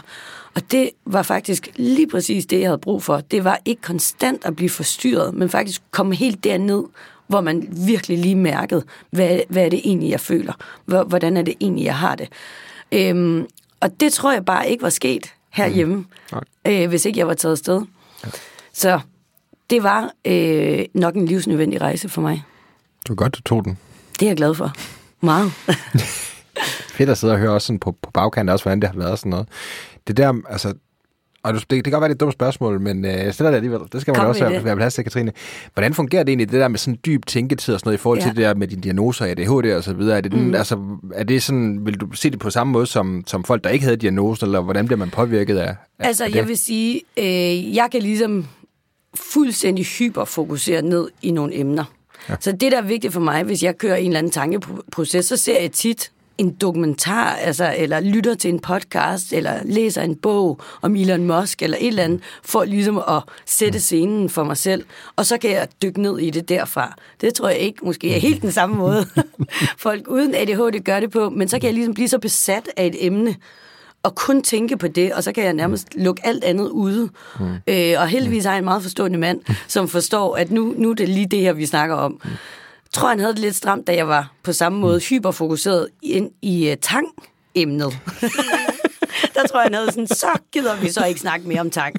Hvor, øh, hvor det her emne, tror jeg trods alt, han synes var rigtig, rigtig spændende, og han synes, det var rigtig vigtigt, at der ligesom blev følt og mærket efter. Så der var han en kæmpe opbakning, og hver gang jeg havde behov for ligesom at nu skal vi snakke om det her igen, mm. så var, var han der ligesom også. Ikke? Så, øhm, så for mig at se, så er det noget med ligesom at sætte en scene for mig selv omkring at sige, nu, nu, skal jeg, nu skal jeg lige tvinge mig selv til at mærke det her. Og så også det der med at gå ud i naturen. Hvis jeg er aktiv, øh, bevæger min krop, så er jeg faktisk endnu mere fokuseret i mit hoved. Ja. Og det er jo derfor, at folk øh, bliver så provokeret af mig nogle gange i møder. Fordi jeg lytter egentlig 100% efter, jeg kan gengive alt, hvad folk siger. Ja. Men jeg laver måske noget samtidig med. Og det, mm. det folk misforstår, det er, det er ikke, fordi jeg ikke er interesseret i, hvad det siger, men det er faktisk for at lytte endnu bedre efter. Mm. Øhm, at jeg bliver nødt til at gøre et eller andet. En gang så kom jeg til at sidde og skrive på min computer, så fik jeg simpelthen så meget skæld ud i, i et møde, hvor nu er jeg begyndt at tage en notesbog med. Ja. Og så kan jeg ligesom, fordi det er som om folk synes, det er lidt mere okay at sidde og skrive en notesbog. Det ved jeg ikke hvorfor. Nogle gange skriver jeg indkøbslister øh, i et møde, men jeg hører alt, hvad der bliver sagt. Ja. Så på den måde, det der med at aktivere min krop, samtidig med, at jeg så kan fokusere og, og, og gå dybt i et emne, det er faktisk den aller, allerbedste måde for mig. Ja. Det, jeg ved ikke, om det er sådan, du gør, Bjørn. du skal fokusere. Jeg vil sige, at, øh, at, at uh, hyperfokus, det kender jeg. Jeg synes, der er mange af de ting, som, som vi sidder og snakker om, som jeg ser som værende sindssygt produktivitetsskabende for alle mennesker. Ja. Uh, både det der med at kunne disconnecte fra mm. alle de konstante forstyrrelser, det er jo forskningen viser jo, at det er 10-12 minutter, det tager dig fra, at du bliver taget ud af en opgave, til du er tilbage i en eller anden form for Er det rigtigt? Det ja. jeg ikke. Og så kan du selv regne ud, hvis du har 10 eller 15 eller 20 øh, afbrydelser på en dag, ja så bliver du faktisk enormt ineffektiv i dit arbejde, mm. du kommer til at snakke om noget, som er noget af det, der ligger mit hjerte ret meget nært. Mm. Der, er, der er flere ting, vi har været rundt omkring i, i det, vi har snakket om indtil videre. Både det her med, du ved, for det første, at vi er enormt dårlige til at bruge os selv som vidensarbejdere, altså hvor det os, der, ja. os, der lever af vores hoved, basically. Ikke? Ja. Æh, hvordan at vi har skabt nogle miljøer, øh, de her åbenrumskontorer er også fuldstændig forfærdeligt, ja. hvis du spørger mig. Æh, det, vi skaber nogle miljøer, hvor vi, ikke, hvor, hvor, hvor vi ikke performer særlig godt, og det er ja. rigtig dumt, fordi at det er netop jeg tror, grund til, at rigtig mange mennesker øh, oplever stress, det er faktisk fordi, at de, det er ikke fordi, at de ikke godt vil kunne lykkes med det, men de er sat ind i nogle miljøer og nogle, nogle arbejdskulturer, mm. hvor de kan lykkes, ja. eller hvor det er mega svært for dem at lykkes, øh, fordi det netop, øh, at de bliver kaldt til alle mulige øh, ikke-værdiskabende møder, de bliver øh, afbrudt hele tiden. Æ, alle de der ting, du ved, som bare gør, at hvis man egentlig brugte de her fokuserede tid mm. på de vigtigste ting, der lå, ja. så vil du egentlig skabe meget, meget større værdi for din arbejdsplads, men det kan også være hulens svært, og det kender jeg, jeg kan jo, du ved, jeg er jo sådan lidt, på den måde er lidt skizofren, fordi jeg både har levet corporate karriere, jeg har også levet startup karriere, ja, ja. så jeg har prøvet begge dele, ja. og jeg tror, det er det der med, når du er i større øh, miljøer og større virksomheder, så kan det være hulens svært at være den, der går ud og så er modsat. Og så sige, prøv at høre, det er fint, I skal ikke forstyrre mig nu, eller du ved, det her møde, det tror jeg simpelthen ikke, det giver ikke nogen mening, jeg er med på det. Det, er folk sådan, det har jeg prøvet på et tidspunkt at gøre på et arbejde, så, ja. jeg sådan, så ham, ham personen, der så gjorde det ved, der blev så sur, han gik til min chef, som så tvang mig til at tage mødet alligevel. Nej. Ikke? det er bare, bare for at vise det, ikke? Altså, og jeg tror bare det der med, at vi skal begynde at anskue også mennesker, det der med, øhm, der er noget, der hedder Law of the Diminishing Returns, ikke? Det er okay. det der med, det er jo fordi, at der er nogen, der har den der, har, har, har lavet den der øh, hypotese, eller har lavet den der myte, vil jeg hellere kalde det, ja. at hvis det er, at du bare ligger flere timer, så kommer dit output til at være bedre. Det er faktisk ikke rigtigt. Nej, når, når du ligger tilpas mange timer, du har garanteret også oplevet på dig selv. Mm. Når du ligger tilpas mange timer til sidst, så er det faktisk meget, meget, meget lidt nytteværdi, du får det sidste. Ja. Og i nogle tilfælde, der ødelægger du faktisk tingene mere, end du gavner, ved at det lægge tider, hvor du overhovedet ikke mentalt er der. Mm. Og der er hjernen bare en muskel, nøjagtigt ligesom hvis du styrketræner, apropos. Mm. Øhm, så jeg tror virkelig, at du ved, og nu blev det lidt langt, fordi det er noget, som ligger mit hjerte nært, men jeg tror det der med at kunne finde sit tid, hvor du ja. kan fokusere på det, der er. Ja. Det er det at fokusere, og så også have prioriterings... Du ved, være i stand til at prioritere de vigtigste. Yes. Så problemet er også, at vi har også en tendens til at oversvømme vores øh, to-do-lister mm. med ting, som vi er i hvert fald rigtig dårlige til at adskille, hvad der er vigtigst, og ja. hvad der er mindre vigtigt. Ja. Så vi kommer til at, sådan, at bruge for mange kræfter på ting, der måske ikke rykker nok. Ja. Og det tror jeg også, at det er i den grad også iværksætternes, en af iværksætternes største udfordringer. Det tror jeg, du har ret du, i. Det, der er jo hele tiden noget, man skal gøre på et eller andet forskelligt ja, plan. Ikke? og det er um, bestemt også noget, altså nogle emner, som øh, er meget aktuelle, også øh, noget, vi taler rigtig meget om inde på kontoret. Vi prøver, det er ikke lykkes helt endnu, men vi prøver faktisk at opfordre alle til, at man i sin kalender, fordi vi kan jo alle sammen se hinandens kalendere, ja. og man kan bare booke book ind. Ikke? Ja. Øh, så det vi prøver at opfordre folk til, og inklusive mig selv, det er faktisk at lægge sådan nogle fokus øh, tidspunkter ind i sin kalender ja. og sige, Nå, men det kan godt være, at I kan booke mig ind mm. til møder om formiddagen, men så har jeg brug for at kunne catche op på alle de her ting, der er blevet aftalt på de forskellige møder, og så har jeg tre timers fokustid om eftermiddagen, ja. hvor jeg ikke skal forstyrres. Ja. Øh, det er svært, men, men det er ligesom en måde, og jeg vil sige, i forhold til det her med at kunne prioritere, det synes jeg også, det er afsindigt svært, fordi ja. når, øh, når man sidder i det, så føles alt vigtigt. Ja. Så jeg har faktisk begyndt, også fordi jeg kan også godt have det lidt ligesom du siger, at når der bare ligger en lang to-do-liste, jamen, så bliver jeg nærmest helt blind for, hvad er det egentlig, jeg skal gøre. Så jeg har faktisk begyndt at lave to to-do-lister. Ja. Og den ene to-do-liste er nogle opgaver, hvor jeg ved, det her, det er noget, der kommer til at tage lidt tid. Det vil sige, der skal jeg gøre det i en fokus-tid, eller mm. i en øh, i en weekend, eller en aften, eller et eller andet, hvor jeg ikke bliver forstyrret, og så har jeg en to-do-liste på ting, som er sådan nogle hurtige øh, ting, mm. jeg lige kan rykke af, som ja. jeg kan sidde og gøre in between møder, eller ja. hvis jeg sidder på et ked- kedeligt... på et kedeligt sygemøde, så kan jeg også lige gøre det. Så, så du ved, jeg har de der to lister ja. hver dag, som jeg sidder med. Ja. Øhm, og det har faktisk hjulpet mig ved at dele dem op, fordi mm. at det ikke flyder sammen. Ja. Øhm, og øh, det vil jeg sige, det er et godt råd herfra. Det er et skide godt del, råd. Del det op i to. det, det, det er et rigtig, rigtig godt råd. Det er i hvert fald sindssygt. Det, ja, der kan jeg så tilføje en, som jeg også synes er rigtig god. Det er to minutters reglen, ja. som også er sindssygt god. Det er det der med, hvis noget tager under to minutter at gøre, så gør det med det samme. Ja. Du ved, få det ud af verden. Ikke? Yes. Og det er lidt det er også det, du siger med ja. den. Ikke? Kat, tiden flyver simpelthen afsted. Det og det er mega fedt, øh, fordi ja. vi kommer rundt nogle rigtig fede emner, og det har ja. været sindssygt spændende at høre om din du ved, personlige udviklingsrejse, og netop det, du har gået igennem med Copenhagen Cartel. Så jeg er virkelig glad for, at du så åben og ærligt deler de tanker. Tak det er, det er jeg virkelig glad for, at vi kan, vi kan få snakken om. Jeg har sådan der er et spørgsmål, jeg er nødt til at stille ja. dig, men inden der så sådan bare lige, i forhold til hele det her omkring sårbarhed, i forhold til det her med, du ved, at lære at detache dig selv lidt mm. mere fra din virksomhed og så videre, og bare de temaer, vi har snakket om indtil videre, er der sådan noget, du vil sende videre med lytterne, noget, der sådan falder dig ind, nogle afsluttende tanker eller andet på den? Jeg vil sige, øh, hvis man er iværksætter mm. og founder, ligesom mig, så tror jeg, at mit allerbedste råd er øh, at være ærlig og vise sin sårbarhed. Fordi jeg var, øh, jeg tror, at dem, jeg var allermest bange for at vise min sårbarhed overfor, var investorer og bestyrelse. Fordi ja. jeg var dødsbange for, at de skulle se det som svaghed. Mm. Det, der var min aller, aller største læring i det, det var, at de så det som en kæmpe styrke. Ja. Jeg fik faktisk et meget bedre forhold til bestyrelsen og til investorerne efterfølgende, fordi de kunne mærke mig som menneske. Der var absolut ingen i rummet, der så det som svaghed. Mm. Så hvis det er det, der holder en tilbage for egentlig at mærke sig selv og være mm. ærlig og være sårbar, så vil jeg bare sige, det er noget, man bilder sig ind. Fordi ja. hvis man har de rigtige mennesker omkring en, så vil det kun blive anset som øh, en kæmpe styrke, at man har den selvindsigt. Ja. Øhm, og jeg vil sige, jeg lavede jo et opslag på det der fra CEO mm. til CVO, ja. som jeg også fortalte dig, Bjørn. Altså, jeg blev faktisk selv helt vildt overvældet over alle de beskeder, jeg modtog fra andre founders og andre iværksættere, som havde det fuldstændig ligesom mig. Og derfor ved jeg, at der sidder rigtig mange mennesker derude, som har haft lyst til at sige, jeg gider faktisk ikke at være CEO, eller de her opgaver passer faktisk ikke til mig, jeg får virkelig ikke særlig meget energi af at gøre det. Ja. Øhm, men ikke har følt, at man var i en position, hvor man kunne gøre det, fordi man var jo founderen. Ja. Og der håber jeg bare, at den her snak, vi to har haft i dag, øh, kan være med til at måske inspirere lidt til at sige, du er jo netop founderen, og derfor er det jo så vigtigt, at du mærker dig selv, og at det er ægte, og det er autentisk i den rolle eller position, man nu befinder sig i. Fordi det er faktisk det allerbedste, man kan gøre for sin virksomhed, det er at være ærlig øh, omkring, hvordan man selv har det.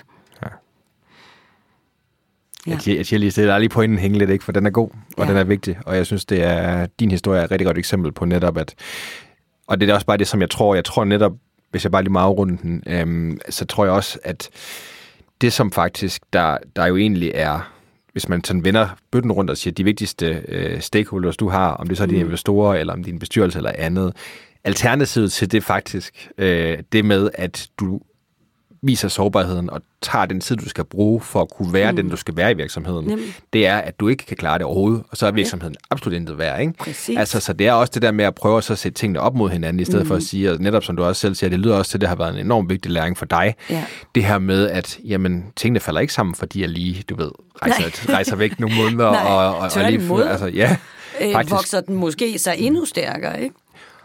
Og du kommer tilbage til en, en baby, der er, der, der er blevet endnu smukkere, end den var i forvejen, ikke? Og jeg kommer tilbage med ny, fornyet energi, nye rutiner, mm. og øh, altså, jeg vil sige, at hvis, hvis jeg ikke havde gjort det, så tror jeg faktisk, at jeg var øh, endt i, desværre i den statistik med øh, at gå ned med stress.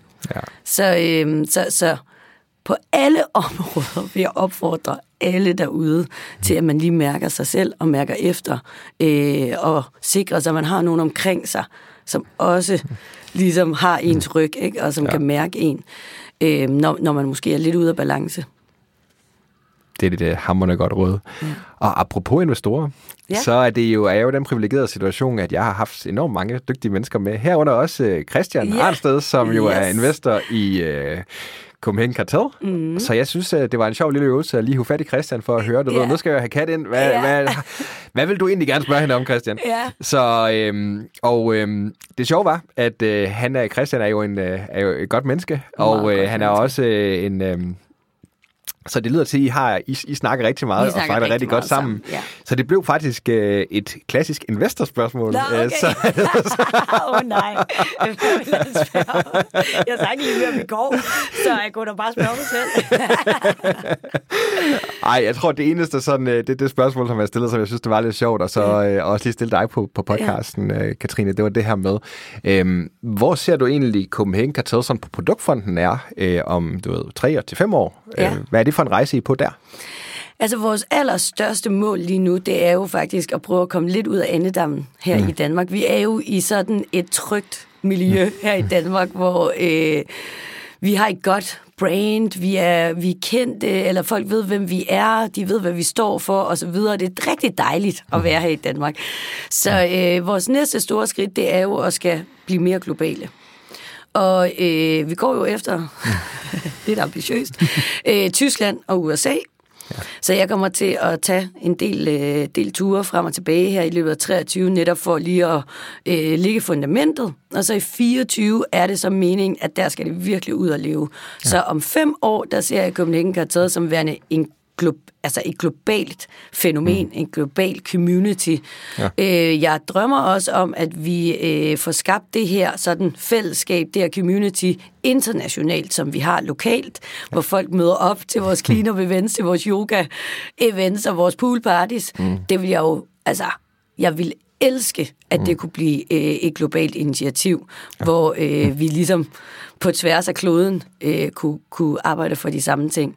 Så øh, forhåbentlig er alt det, vi kender omkring Copenhagen Kartet i Danmark, også ude i resten af verden. Det er i hvert fald en, en, en ambition og en aspiration at have. Det så er vi mangler hæver, Katrine. Det, lad os satse på tak, det, og så ja. håber jeg, at Christian han også fik det svar, han skulle. Ellers så må han jo lige give mig et kald. Jeg plejer jo, der går jo ikke så lang tid, så går vi jo over, og så snakker vi jo marketing, og så Mm. snakker vi jo traction. Ja. Øhm, Jeg plejer altid lige at slutte i hvert fald rollemodellerne delen af podcasten af med sådan et par lynhurtige spørgsmål. Ja. Så øhm, skal vi ikke få at tage dem, og så Jo. kan vi hoppe over på den anden del af det. Øhm, det. det første spørgsmål, det er det her med, hvis nu du havde mulighed for at sende en sms-besked Ja. til alle mennesker i hele verden, okay. hvad vil du så skrive i den sms-besked, og hvorfor? Huh, den var stor. En sms. Jeg tror, jeg vil skrive, øh, skrive en sms. Nu er vi jo sådan lidt lokalt forankret. Jeg tror, jeg vil skrive en øh, sms til statsministeren. øh, hvis jeg skal være helt ærlig. Og så vil jeg sige... Nej, det, så det, det, det, det, det er ikke der præmissen. Det er ikke det, at du må, må vælge en, du skal sende til. Det er et, det er et budskab, du skal et sende budskab. til, til okay. alle. Yes, til alle. Så vil jeg sige, havet dækker 70 procent af vores øh, klode. Ja. Ja. Det er faktisk det link, der forbinder os alle med hinanden. Mm. Vi er dybt afhængige af, at havet skal være sundt og rent for vores egen øh, skyld, for vores eget velbefindende, for vores eget, egen fremtid. Og derfor så synes jeg, at vi skal til at tage det lidt mere alvorligt, at, øh, at vi skal behandle havet ordentligt, og der skal nogle indsatser, der skal nogle investeringer, der skal noget fokus på havet, fordi det fylder så meget. Det er ja. 70 procent af hele planeten. Ikke? Ja. Så øh, lad os fokusere 70 procent af vores energi og ressourcer til havet også. Det vil være min drøm. Det er det, er det, vi, det er det, vi skal. Ja, det er det, vi skal. Kom med ud og dykke, også, så I kan se, hvor fantastisk det er. Ja, det, Har du det, dykkercertifikat? det har jeg faktisk ikke. Jeg har snorklet. Øh, Great Barrier Reef, faktisk. Okay, det var fantastisk. helt fantastisk. Ja. Øhm, men, øh, men, men dykkercertifikat, det står på to-do-listen. Det skal du gøre. Ja. Øh, jeg dykker også her i Danmark. Det er lidt koldt. men, øh, men det er faktisk ret spændende. Ja. I Danmark vi har vildt mange vrag. Ja. Ja. ja. Jeg vil også sige, at alt er nok koldt i Danmark i forhold til LA, er det ikke sådan? Og, men vandet i LA er faktisk også ret koldt. Men man kører jo øh, dry suits her Ja, om vinteren. Ikke? Jeg, var, jeg var ude i Helsingør, hvor det var rigtig koldt, men, øh, men meget spændende. Så min, min store mission er også at få så mange ud i havet som muligt, Ja. så man faktisk får en tilknytning. Fordi jeg tror på, at får man en tilknytning, jamen, så har man også interesse i at, at bevare. ja. Det der med bev- bevidstheden omkring det, ikke? Nemlig. Sådan er det jo med alt. Præcis. Ja. Katrine, øhm, det er i hvert fald sidste sådan rollemodellerne ish-agtige Ja. spørgsmål, jeg tror, vi springer omkring. Øhm, det er den her med, øhm, er der et særligt godt råd, som du har fået, som det kan være professionelt eller privat, personligt, Ja. øh, som sådan lige, du ved, som du gerne vil, vil fremhæve her? Ja, jeg har faktisk et, der lige popper op i mit hoved nu. Øhm, og det er tilbage til det der med, at man ikke er sin virksomhed. Ja. Der var en, der sagde noget til mig, som var lidt hårdt at høre, mm. men som egentlig resonerede virkelig, virkelig meget med mig. Ja. Øh, på et tidspunkt, hvor øh, inden jeg tog afsted til LA, hvor jeg nærmest havde lyst til at sælge gymnastikken karteret til højstbydende. øh, men igen havde den her sådan lidt identi- eksistentielle identitetskrise omkring sådan, hvad nu hvis, og hvad så, og hvad sker der så med mig? Og så sagde han til mig, Copenhagen karteret er reelt bare en linje på din LinkedIn. Mm. Og, og jeg, først var jeg sådan, at nej, det er ikke. Det er hele mit liv. Det er alt, hvad jeg laver. Det er, jeg bruger alle mine vågne timer på det. Men essensen af det, han sagde, var jo fuldstændig rigtigt. Og det er det her med at kigge på det nogle gange, distancere sig lidt, eller detache sig lidt fra det, og kunne ja. kigge på det som værende, hvad det er. Ja. Det er en del af et kapitel, jeg er på nu, mm. men jeg er trods alt heller ikke så gammel. vel, så, så der er masser af liv endnu, så lad være med at ligge al din identitet, lad være med at brænde ud på et projekt, du er i gang med, fordi det er reelt en linje på din LinkedIn, Ja. når alt kommer til alt. Det var, det var den, jeg ville slutte af med. En linje på LinkedIn. En linje for LinkedIn, det er ja. Et hammerende godt råd. Jeg jeg er helt vild med det. det er... jeg kunne godt have tænkt mig at så se dig, da du fik det, ja. da du fik det men, øh, Jeg havde ild i øjnene, kan jeg fortælle dig. Øj, det er det bedste overlæg, jeg, der tror jeg har lavet i det her podcast-historie. Øh, ild i øjnene, og så over til traction, ikke? Så, så bliver det ikke meget Præcis. bedre. Nej, præcis. Fordi man kan sige, at øh, nu hopper vi jo lidt ind i en anden del af snakken. Ja. Øhm, det er jo netop fordi, at du er så en, en dygtig marketingprofil, som du er. Jo, så tak. skal vi selvfølgelig også øh, have dig ombord og dele dine erfaringer i Traction, Ja, som jo er meget søsterpodcasten til rollemodellerne, hvor vi snakker marketing og salg. Ja. Og øh, oprindeligt var tanken, tror jeg, lidt med at så skulle have dig med i Traction, var jo netop det der med, at du kunne dele lidt om, hvordan, du ved, I havde startet med at få kunder mm. i Copenhagen Cartel dengang, ja. men, men efterhånden, som vi har snakket lidt rundt omkring det, så slår det mig jo netop også, at du egentlig har været i gang med nogle vilde ting jo, Ja. øh, i forhold til startup marketing, og være den person, der har været med til at skubbe øh, startups frem fra 0 ja. til, til høj kendskabsgrad, ja. med meget, meget, meget lille Jeg ved ikke, hvorfor jeg udsætter mig selv for det her hele tiden, men altså, det er ligesom blevet min ting lidt, ikke? Helst have 0 kroner, så er jeg om, ombord. Og være lige en lille smule fræk, så er man... Og når der er budgetter, ej, så synes jeg faktisk, det bliver lidt kedeligt. Den var over. Ja, ja. Så, så man kan sige, bare lidt til lytterne, der, der, der ikke kender sådan, i hvert fald sin marketingbaggrunden af det. Du er jo founder nu i uh, Command Cartel, men ja. du, har, du var den, nærmest den anden medarbejder, der var i Lunar. Jeg var nummer syv, men jeg var den allerførste i marketing. Så der var ikke noget marketing.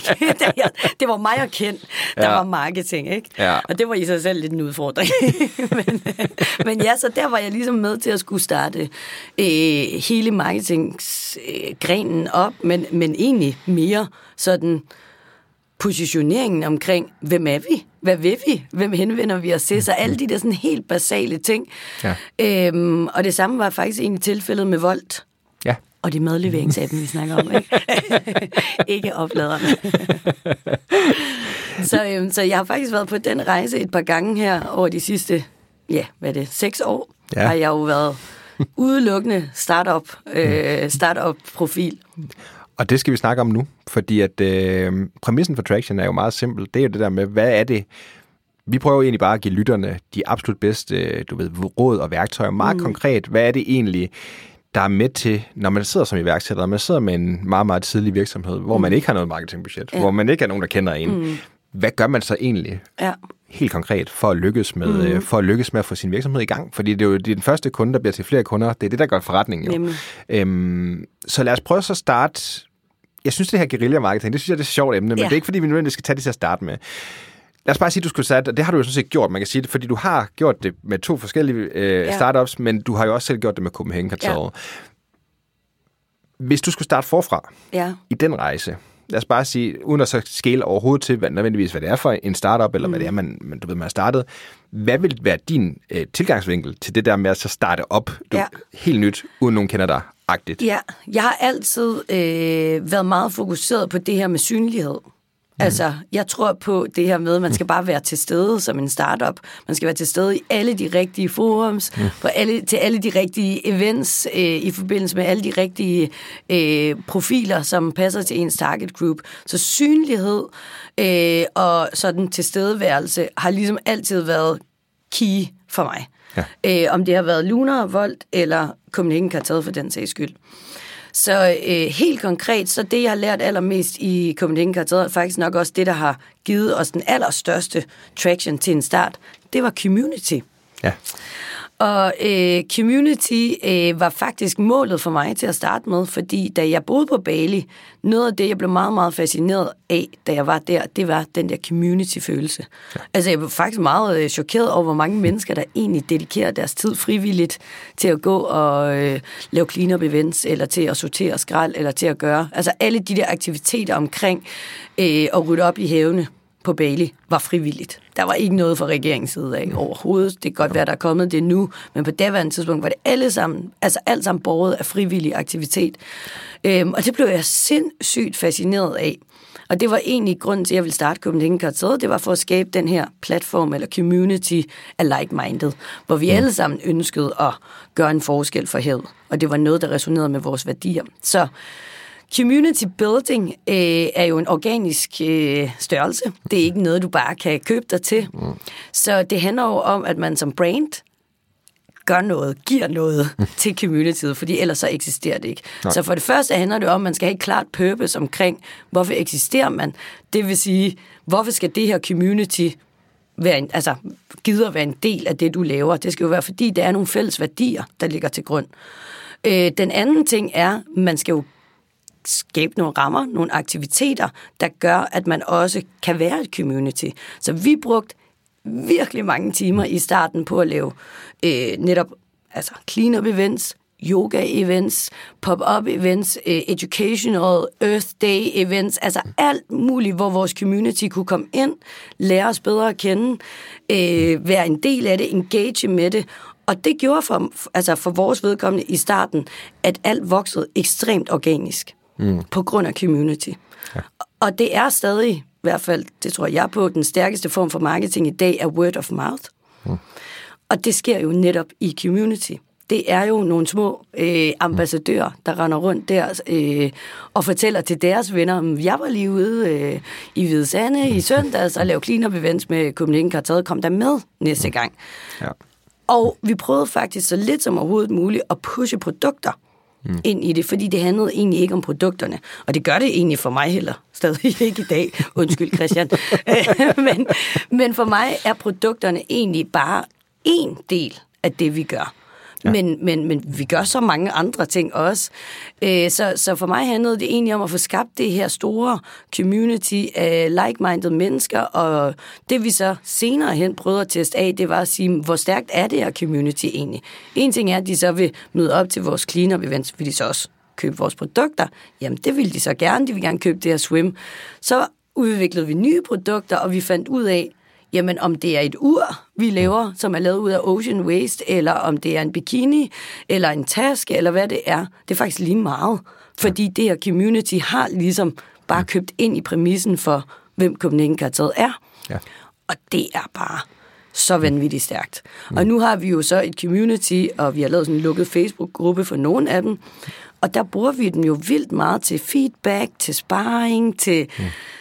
user-generated content, altså reviews, øh, altså alt det her, som egentlig er mega, mega essentielt, når man starter en virksomhed op, øh, det er jo, at man har nogle gode øh, reviews på Trustpilot, eller at man finder ud af lynhurtigt, hvis man har gjort noget forkert med et produkt, jamen, så kan man få ærlig øh, feedback direkte, øh, direkte til os, Ja. øhm, og så videre. Så jeg vil sige, community building var klart vores øh, growth-strategi fra starten. Det er en interessant take. Der er to ting, jeg tænker på. Det, det første, det der med, man kan sige, I er jo meget purpose-drevne ja. I forhold til det her. Det er måske ikke nødvendigvis sikkert, at det, man sidder og laver, øh, er, du ved, i samme grad, som Nej. I er.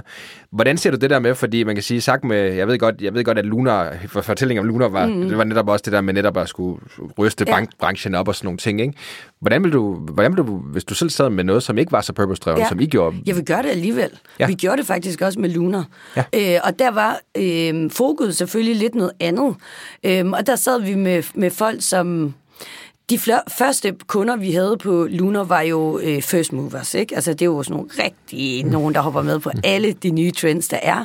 Og tit og ofte har de også ret voldsomme meninger ja. øh, om det, de køber ind i. Så det, vi faktisk gjorde med Luna, det var, at vi lavede også en lukket Facebook-gruppe med community, hvor folk faktisk var med til at udvikle features. Ja. Og det synes det community jo var så fedt.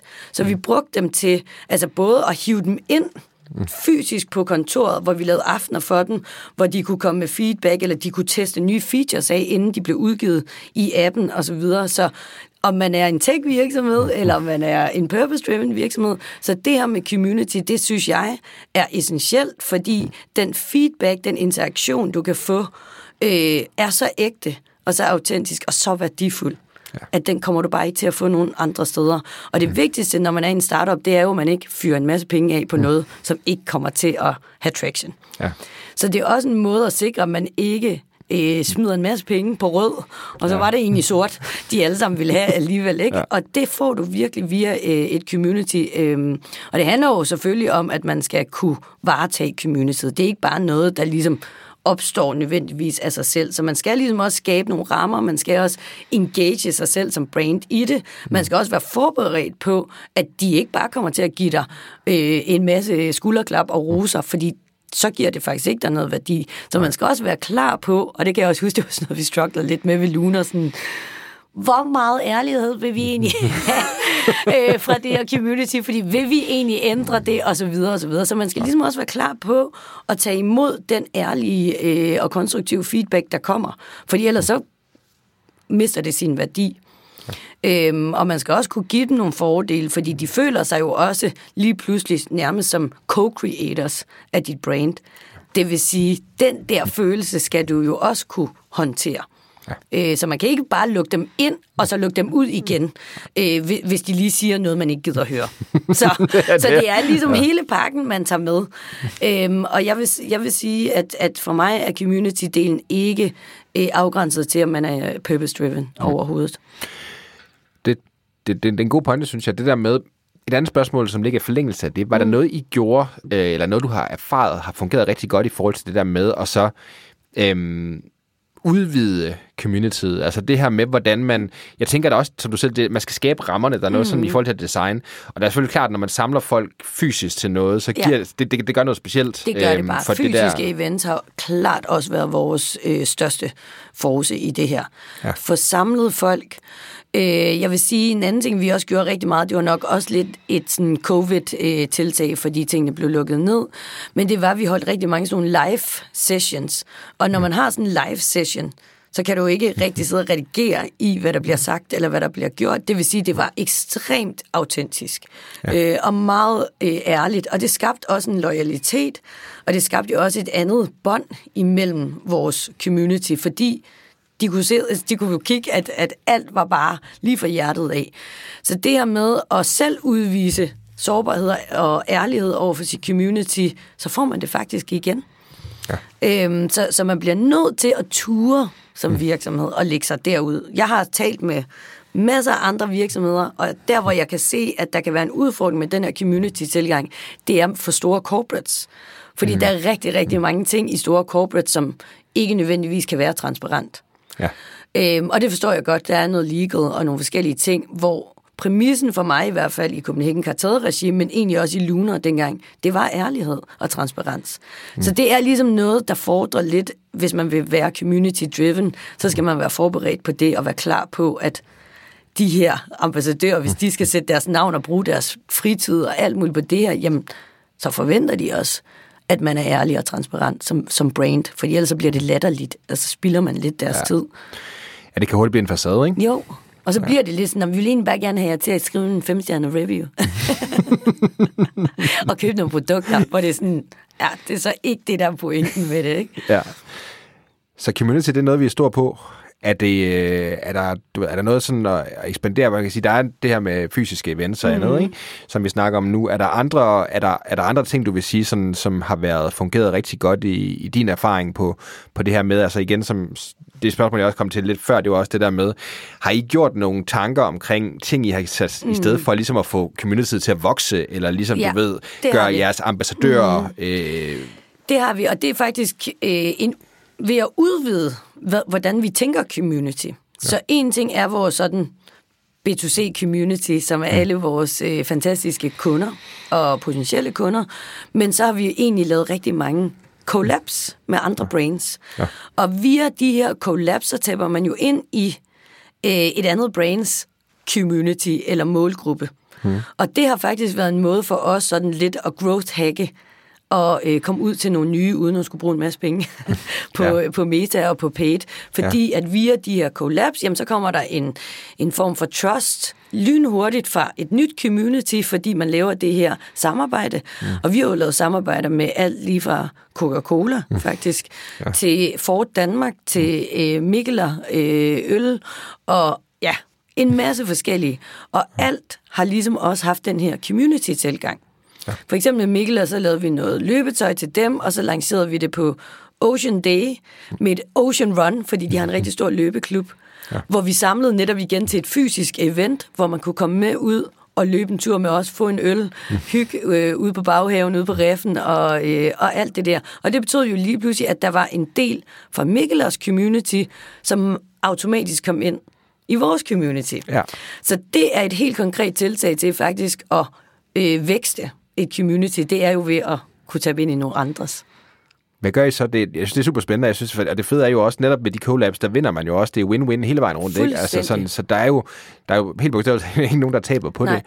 Hvordan har I gjort det her med, og så sådan, lad os sige, og, og, og, og, du, du, due diligence er sådan et dårligt mm, ord at bruge, ja. men der er vel også noget i forhold til værdifællesskabet 100%. på tværs af communities. Ja. Hvad har I gjort der?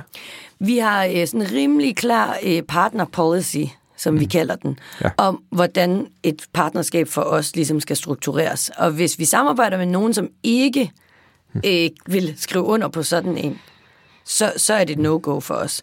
Og der er jo nogle elementer i det, og det handler om, vi kan ikke gå på kompromis med produktionsmetoder, vi kan ikke gå på kompromis med øh, materialer. Alt, hvad vi laver, skal der være en donation til en ocean-relateret øh, NGO. Øh, der, der er nogle, ligesom nogle forskellige parametre for os, der gør, at hvis vi skal gøre det her, jamen så skal I ligesom som partner underskrive øh, den her partner policy. Øhm, og alle collabs, vi har lavet, har vi været så heldige, at alle faktisk har ønsket ligesom at komme lidt ind i vores purpose. Ja. Så alt, hvad vi har lavet, om det har været Coca-Cola, eller Ford, eller Mikkeler, har handlet om havet. Mm. Øhm, og vi er faktisk af den overbevisning, at en ting er, at man kan vokse sit community, det, det er en heldig konsekvens af det, men for os har det her med partnerskaber eller collabs faktisk også handlet rigtig meget om at sige, vi står over for så store udfordringer med det her med havet.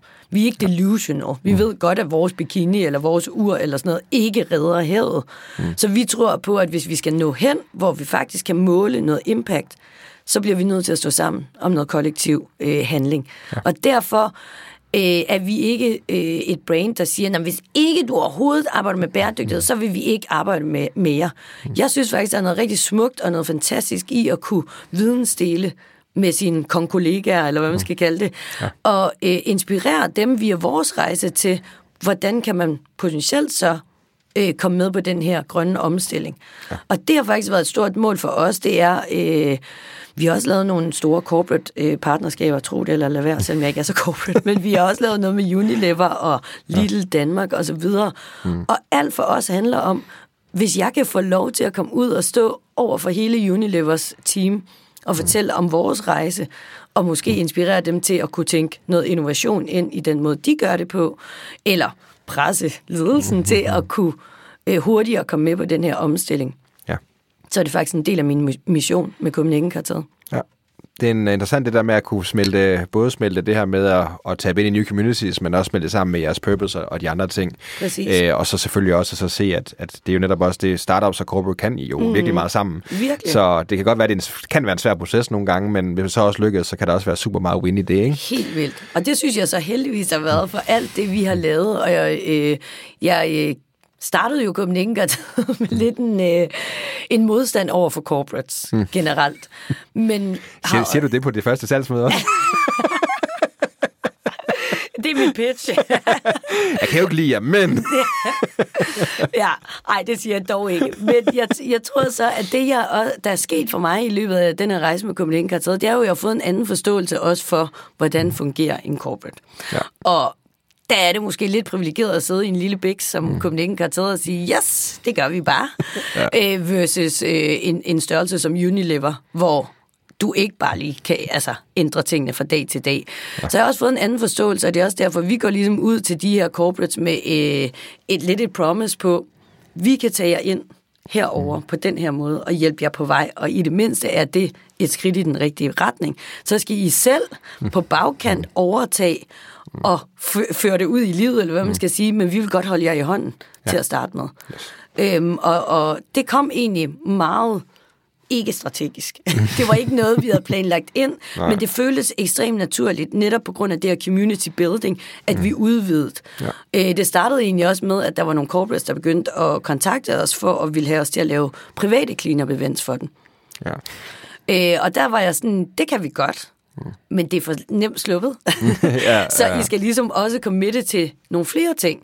Mm. Så via dialog og via samtale, jamen så vi også kunne rykke nogle af de her corporates lidt mere, end hvad de måske mm. egentlig havde drømt om til at starte med. ja. Men lige pludselig, hosa, så var I egentlig med på det. så ej, jeg vil sige, det har virkelig været en win-win, og ja. øh, jeg har fået en fornyet respekt for corporates. Sådan. Det er, godt, at, det, det er godt, at vi kan blive klogere. Det, ja, det gør vi præcis. også i snakken, Katrine. Ja. Jeg tror, vi har give and take 10 minutter tilbage. Oh no. Ja, tiden flyver simpelthen sådan afsted. Ja. Og jeg tænker, at det er super spændende at høre om både om jeres community building, hvad I har gjort der. Mm. Også at høre om, hvad I har øh, gjort med collabs og så videre vi er jo næsten nødt til at bruge de sidste 10 minutter på guerilla marketing, er vi ikke det? Jo. Er det ikke der, hvor du fortæller en masse røverhistorier om, hvad du har gjort på intet marketingbudget? ja, jeg startede jo hos Luna, hvor øh, der reelt var 0 kroner. Mm. Altså, øh, jeg kan huske, at vi selv var ude og købe skrivebord, og så skulle man selv samle mm. sit skrivebord. og vi var ligesom der, det var jo på kontor i Aarhus ja. øh, på daværende tidspunkt. Øhm, og der handlede det jo bare om og øh, komme ud over stepperne og få skabt noget synlighed, men det handlede i høj grad også for Luna om at få skabt noget, øh, hvad hedder sådan noget, noget trust. Ja. Øh, som jeg også fortalte dig, min far ringede jo til mig efter jeg har været ved Luna i halvandet år, og sagde, ej, jeg synes lige, du skal passe lidt på med det her Luna, jeg tror, det er scam. Og jeg var bare sådan, det kan jeg så fortælle dig, at det er det ikke, fordi nu arbejder jeg her jo. Altså, jeg har været med helt fra, fra starten, helt ind i kernen, så du kan slappe helt af. Og nu har han jo faktisk kommet så langt, at min far faktisk har luner selv. Ja, mm. godt gået. Og bruger den ligesom med, med, med alle de her fine funktioner, som vi har, vi har lavet. Så øh, der, der var det jo en udfordring, fordi vi havde ikke nogen penge. Så meget af det, vi jo skulle gøre, øh, skulle bare være det her guerilla-marketing. Mm. Og vi havde mange spændende idéer om, vi bare skulle øh, se, om vi kunne hænge et kæmpe stort skilt op over på den anden side af Danske Bank og drille dem lidt og sige, unbank yourself. Mm. Det øh, tror jeg måske også. Vi er blevet lidt øh, upopulære øh, omkring. Øh, ved Volt var det jo også meget øh, 0 kroner. Altså selvom det var en madleveringsapp, så skulle vi, sad vi jo og spiste rugbrød med makrel mm. i, øh, i frokostpauserne, fordi vi bare var et lille, lille bitte, bitte øh, team til at starte med. Ja. Øhm, og en idé, der ligesom kom, som øh, faktisk endte med at blive en ret stor succes, men jeg siger dig, det krævede også nogle mandetimer. øh, vi øh, valgte jo at male hele byen blå, Ja. og øh, hver nat i fem dage mødtes vi som en eller anden bande øh, på Nørreport, og så havde vi bare fyldt de her madleveringstasker med sådan nogle øh, øh, sædecovers, der var helt blå, ikke? Altså, de havde den her, det har de stadig, de har fået en lidt knækket blå nu. Dengang var det meget skrabblå. Ja. Og så skulle vi ligesom på alle cykler, Øh, vi tog ligesom nogle områder ad gangen. Vi lavede sådan helt Google Maps mm-hmm. og delte ud og var sådan, godt, du er der, du er der, du er der. Og så var det bare med at få sat altså 5.000 sædecovers på hver nat. Og så når folk vågnede, så var de bare sådan, hvad fanden er der sket her på Nørreport, ikke? Vi havde ikke engang penge til ligesom at sådan få lavet content af det her, vel? Så det var sådan noget, vi fik, fik lukket os til at komme ind. Jeg kan huske en dag, hvor vi havde gjort øh, hele Nørreport, så fik vi lukket os til, fordi der var noget, øh, noget ombygning. Vi fik lukket til at komme ind i en bygning lige omkring Nørreport, så vi kunne komme op og tage et billede med en iPhone sådan oppefra. Vi lavede også nogle ret guerilla ting med vold, hvor vi øh, prøvede at tage Øh, vi vil gerne være en lokal virksomhed. Det kommer fra Finland. Vold. Ja. Så vi skulle prøve at tage en masse øh, content, som var med lokale sådan seværdigheder, så folk kunne se, nej, vi er altså her i København. Ja. Så vi gjorde jo alt fra at sætte øh, en taske, en voldt madleveringstaske på øh, den lille havfru. Vi klistrede klistermærker på rundetøjnet. Vi fjernede det lynhurtigt igen og tog bare billeder af det. Men det fik vi også en lille reprimande fra øh, Københavns Kommune om, at det er altså anset som øh, herværk, hvis man gør det. Og vi var bare sådan, jamen vi tog den jo af igen. Altså, hvad, hvad er problemet?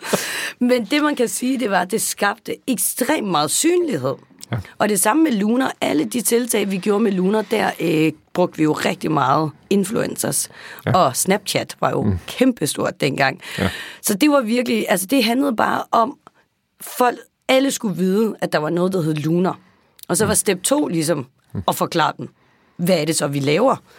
Ja. Øhm, men, men det der med virkelig at få slået brandet fast, som værende noget, der er her, og vi bliver ved med at være her, mm. og I kommer ikke til at slippe for at høre på, hvad det er, vi siger. Det har altid været ligesom den endelige strategi for begge brands. Mm. Øhm, at få lavet nogle ting, hvor folk egentlig også blev pisse trætte af os.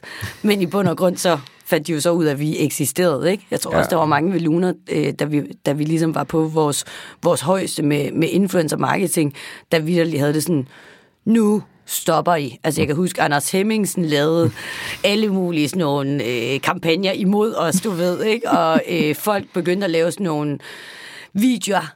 Hej, mit navn er det her, swipe up og download, fordi folk var bare sådan der, nu gider vi ikke at høre mere på det. Men det, man kan sige, der skete, det var, mm. der kom en kæmpe, kæmpe tilstrømning af nye kunder fra Snapchat. Ja. Ja. Øh, jeg tror da faktisk, som du også har hørt fra Sine, at vi blev øh, kåret som den største acquisition-kanal øh, på, på Snapchat, ikke? Ja. Øh, hvilket også var øh, ret vanvittigt, fordi ja. vi havde jo en vanvittig lav øh, ROI. Ja på, øh, på sociale medier.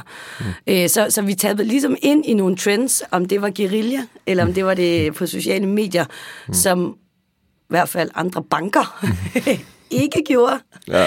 Og jeg tror, vi var tilpas øh, flabet også til, at man heller ikke forbandt os med at være en traditionel bank.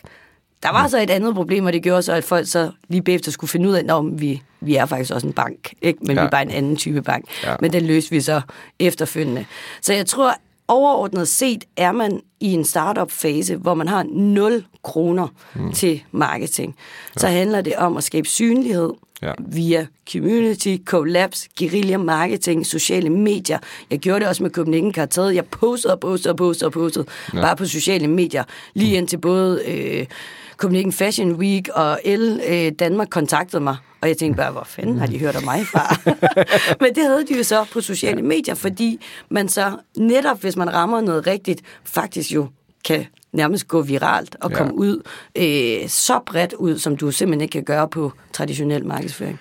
Var det, og når du ser sociale medier her i forhold til det, har det så, var det noget, der skete fra en virksomhedsprofil, hvor du ligesom engageret ja. med, man kan sige, influencerne, eller var det noget sådan personligt, du stod bag, eller hvordan var, fungerede det? Det var på øh, altså Cartels Instagram, mm. og øh, det jeg så gjorde, det var, jeg brugte ligesom også, øh, undskyld til alle mine veninder, øh, jeg brugte virkelig mine veninder rigtig meget, hvor jeg bare var sådan, I må simpelthen dele det her mm. ud, Ja. så, det, så det ligesom fik den der øh, domino-effekt, altså, og jeg brugte dem også i alt vores content, brugte jeg mine veninder, jeg sagde, hvis der er et tidspunkt, I skal bakke op om mig på, så er det bare nu. Smid tøjet. og lad os lave et fotoshoot. og det, der jo faktisk skete med det, ved at jeg havde, altså grunden til, at jeg brugte mine veninder i fotoshoot, var jo fordi, jeg havde 0 kroner. Ja. Men det, der faktisk skete, det var, at alle andre swimwear brands på daværende tidspunkt brugte jo professionelle modeller. Ja. Øh, men, men det, jeg jo kunne se, når jeg kiggede på mine veninder, det var, at der var ikke nogen af dem, der var ens, rent krop, kropstypemæssigt. Ja. Og da billederne så kom ud, hvad, hvad der ikke kom af kommentarer. Altså jeg tror på en af vores annoncer var der over 700 kommentarer fra Wow. damer i alle aldre, mm. som bare var sådan her, ej, hvor er det bare befriende at se det her. Ja. Og det var slet, slet ikke øh, intentionen, det var egentlig bare, fordi jeg ikke havde nogen penge. Men det gjorde jo ligesom, at jeg tænkte, okay, vi har faktisk fat i noget her, så fordi vi lavede noget ægte, autentisk content, mm. Så behøvede vi heller ikke at pushe det lige så meget sådan med, med penge bag, fordi det faktisk nærmest fik sådan en viral effekt af, at folk var inde og kommentere og dele det på deres egen og sige, ej, hvor er det fantastisk at se rigtige kvinder. Ja. Øh, så det var jo også en måde at skabe noget, øh, hvad skal man sige, noget, noget aktivitet på, uden egentlig at bruge nogle penge på det. Det er ret fedt. Det, jeg, jeg er helt vild med den der tankegang der. Det, det, det, det, det er jo det, man kan som startup, du ved. Ja. Det er at vende sin svaghed til en styrke. Fuldstændig. Og det er jo præcis det, I gør der med netop, sådan, I kan ikke konkurrere med at så hy- hyre de største supermodeller, så hvad Nej. kan man egentlig gøre, øh, Ja. som, som kan, kan, kan understøtte ens purpose, ikke? Og heldigvis har jeg rigtig dejlige, lækre veninder, som, øh, som så var villige til at, øh, at stille op. Og det vi jo så faktisk har gjort efterfølgende, er jo, at vi har faktisk gjort det til lidt en strategi. Mm. Så tit, når vi laver fotoshoots nu, så skriver vi ud på vores mm. øh, sociale medier, og så siger vi, er der nogen, der har lyst til at være med? Ja. Og så er det faktisk vores community members, der er en del af vores, øh, vores fotoshoots. Ja. Og det fungerer bare skide godt. Det kan jeg også anbefale, man gør. den, den er sindssygt fed. Ja. Katrine, jeg har lovet dig, at du har en hård bagkant, og den er vi faktisk ramt nu. Jeg er nødt til at blive. ja, kom nu. Kan vi gøre et eller andet? Jeg kan ikke bare komme for sent, altså. Ej, det har været så hyggeligt, Bjørn. Det har været helt fantastisk. Er der noget øh, nu, øh, hvis vi skal slutte traction af, er der noget, vi skal slutte det af med på en, øh, på en god måde? Er Ja. det øh, Cats final, final words? Mm, der, det er et stort pres. Jeg har så mange ord i hovedet, ikke? men, men jeg vil sige, at det vigtigste for mig, ligegyldigt hvad, vi har, hvad jeg har arbejdet med, om det har været Volt, eller Luna, eller Copenhagen Cartel, det er egentlig at prøve at være autentisk i det, vi gør. Ja. Så i stedet for at øh, kigge på, hvad alle andre gør, og så prøve at kopiere det, så handler det om at faktisk finde sin egen øh, vej i det. Fordi jeg har også mødt rigtig mange, som altid sådan refererer til, hvad andre gør, hvor jeg egentlig har lyst til at sige, ja, ja, jeg er da sådan set ligeglad med, hvad alle andre gør, men hvad gør I? Øh, så, så lad være med at sammenligne med nogen andre. Det er egentlig pisse lige meget, når alt kommer til alt, hvad andre gør. Men finde sin egen vej i det. Og jeg tror, både for Volt og for Luna og for Copenhagen Cartel var en af grundene til, at vi fik traction. Det var fordi, det var nyt. Det var noget, folk ikke havde set før. Øh, det var på en anden måde, end, end hvad de var vant til, for eksempel banker kommunikerede eller markedsførte sig på. Ikke? Ja. Så gør noget, der er nyt, fordi øh, folk er egentlig interesserede i at engage, mm. hvis det er originalt, og, øh, og det virker troværdigt og autentisk. Ja. Og det er autenticiteten, som jeg tror, mange struggler med i de her år. Ikke? Men det kan man jo netop som startup, fordi det kommer fra et founder-perspektiv. ikke? Og det skal man holde fast i, fordi det er faktisk en kæmpe fordel, øh, når man sidder og snakker marketing. Kat, det har været en kæmpe, kæmpe fornøjelse. Tusind tak, fordi du vil være med. I lige måde, Bjørn. Skulle det være en anden gang. Du er altid velkommen. Vi ses.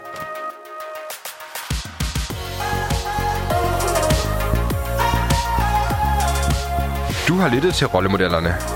Podcasten er produceret af mig, Bjørn Vestergaard. Klip og redigering, Anders Guldberg. Jeg er tilbage med en ny inspirerende gæst næste gang, så du kan starte med den bedste inspiration.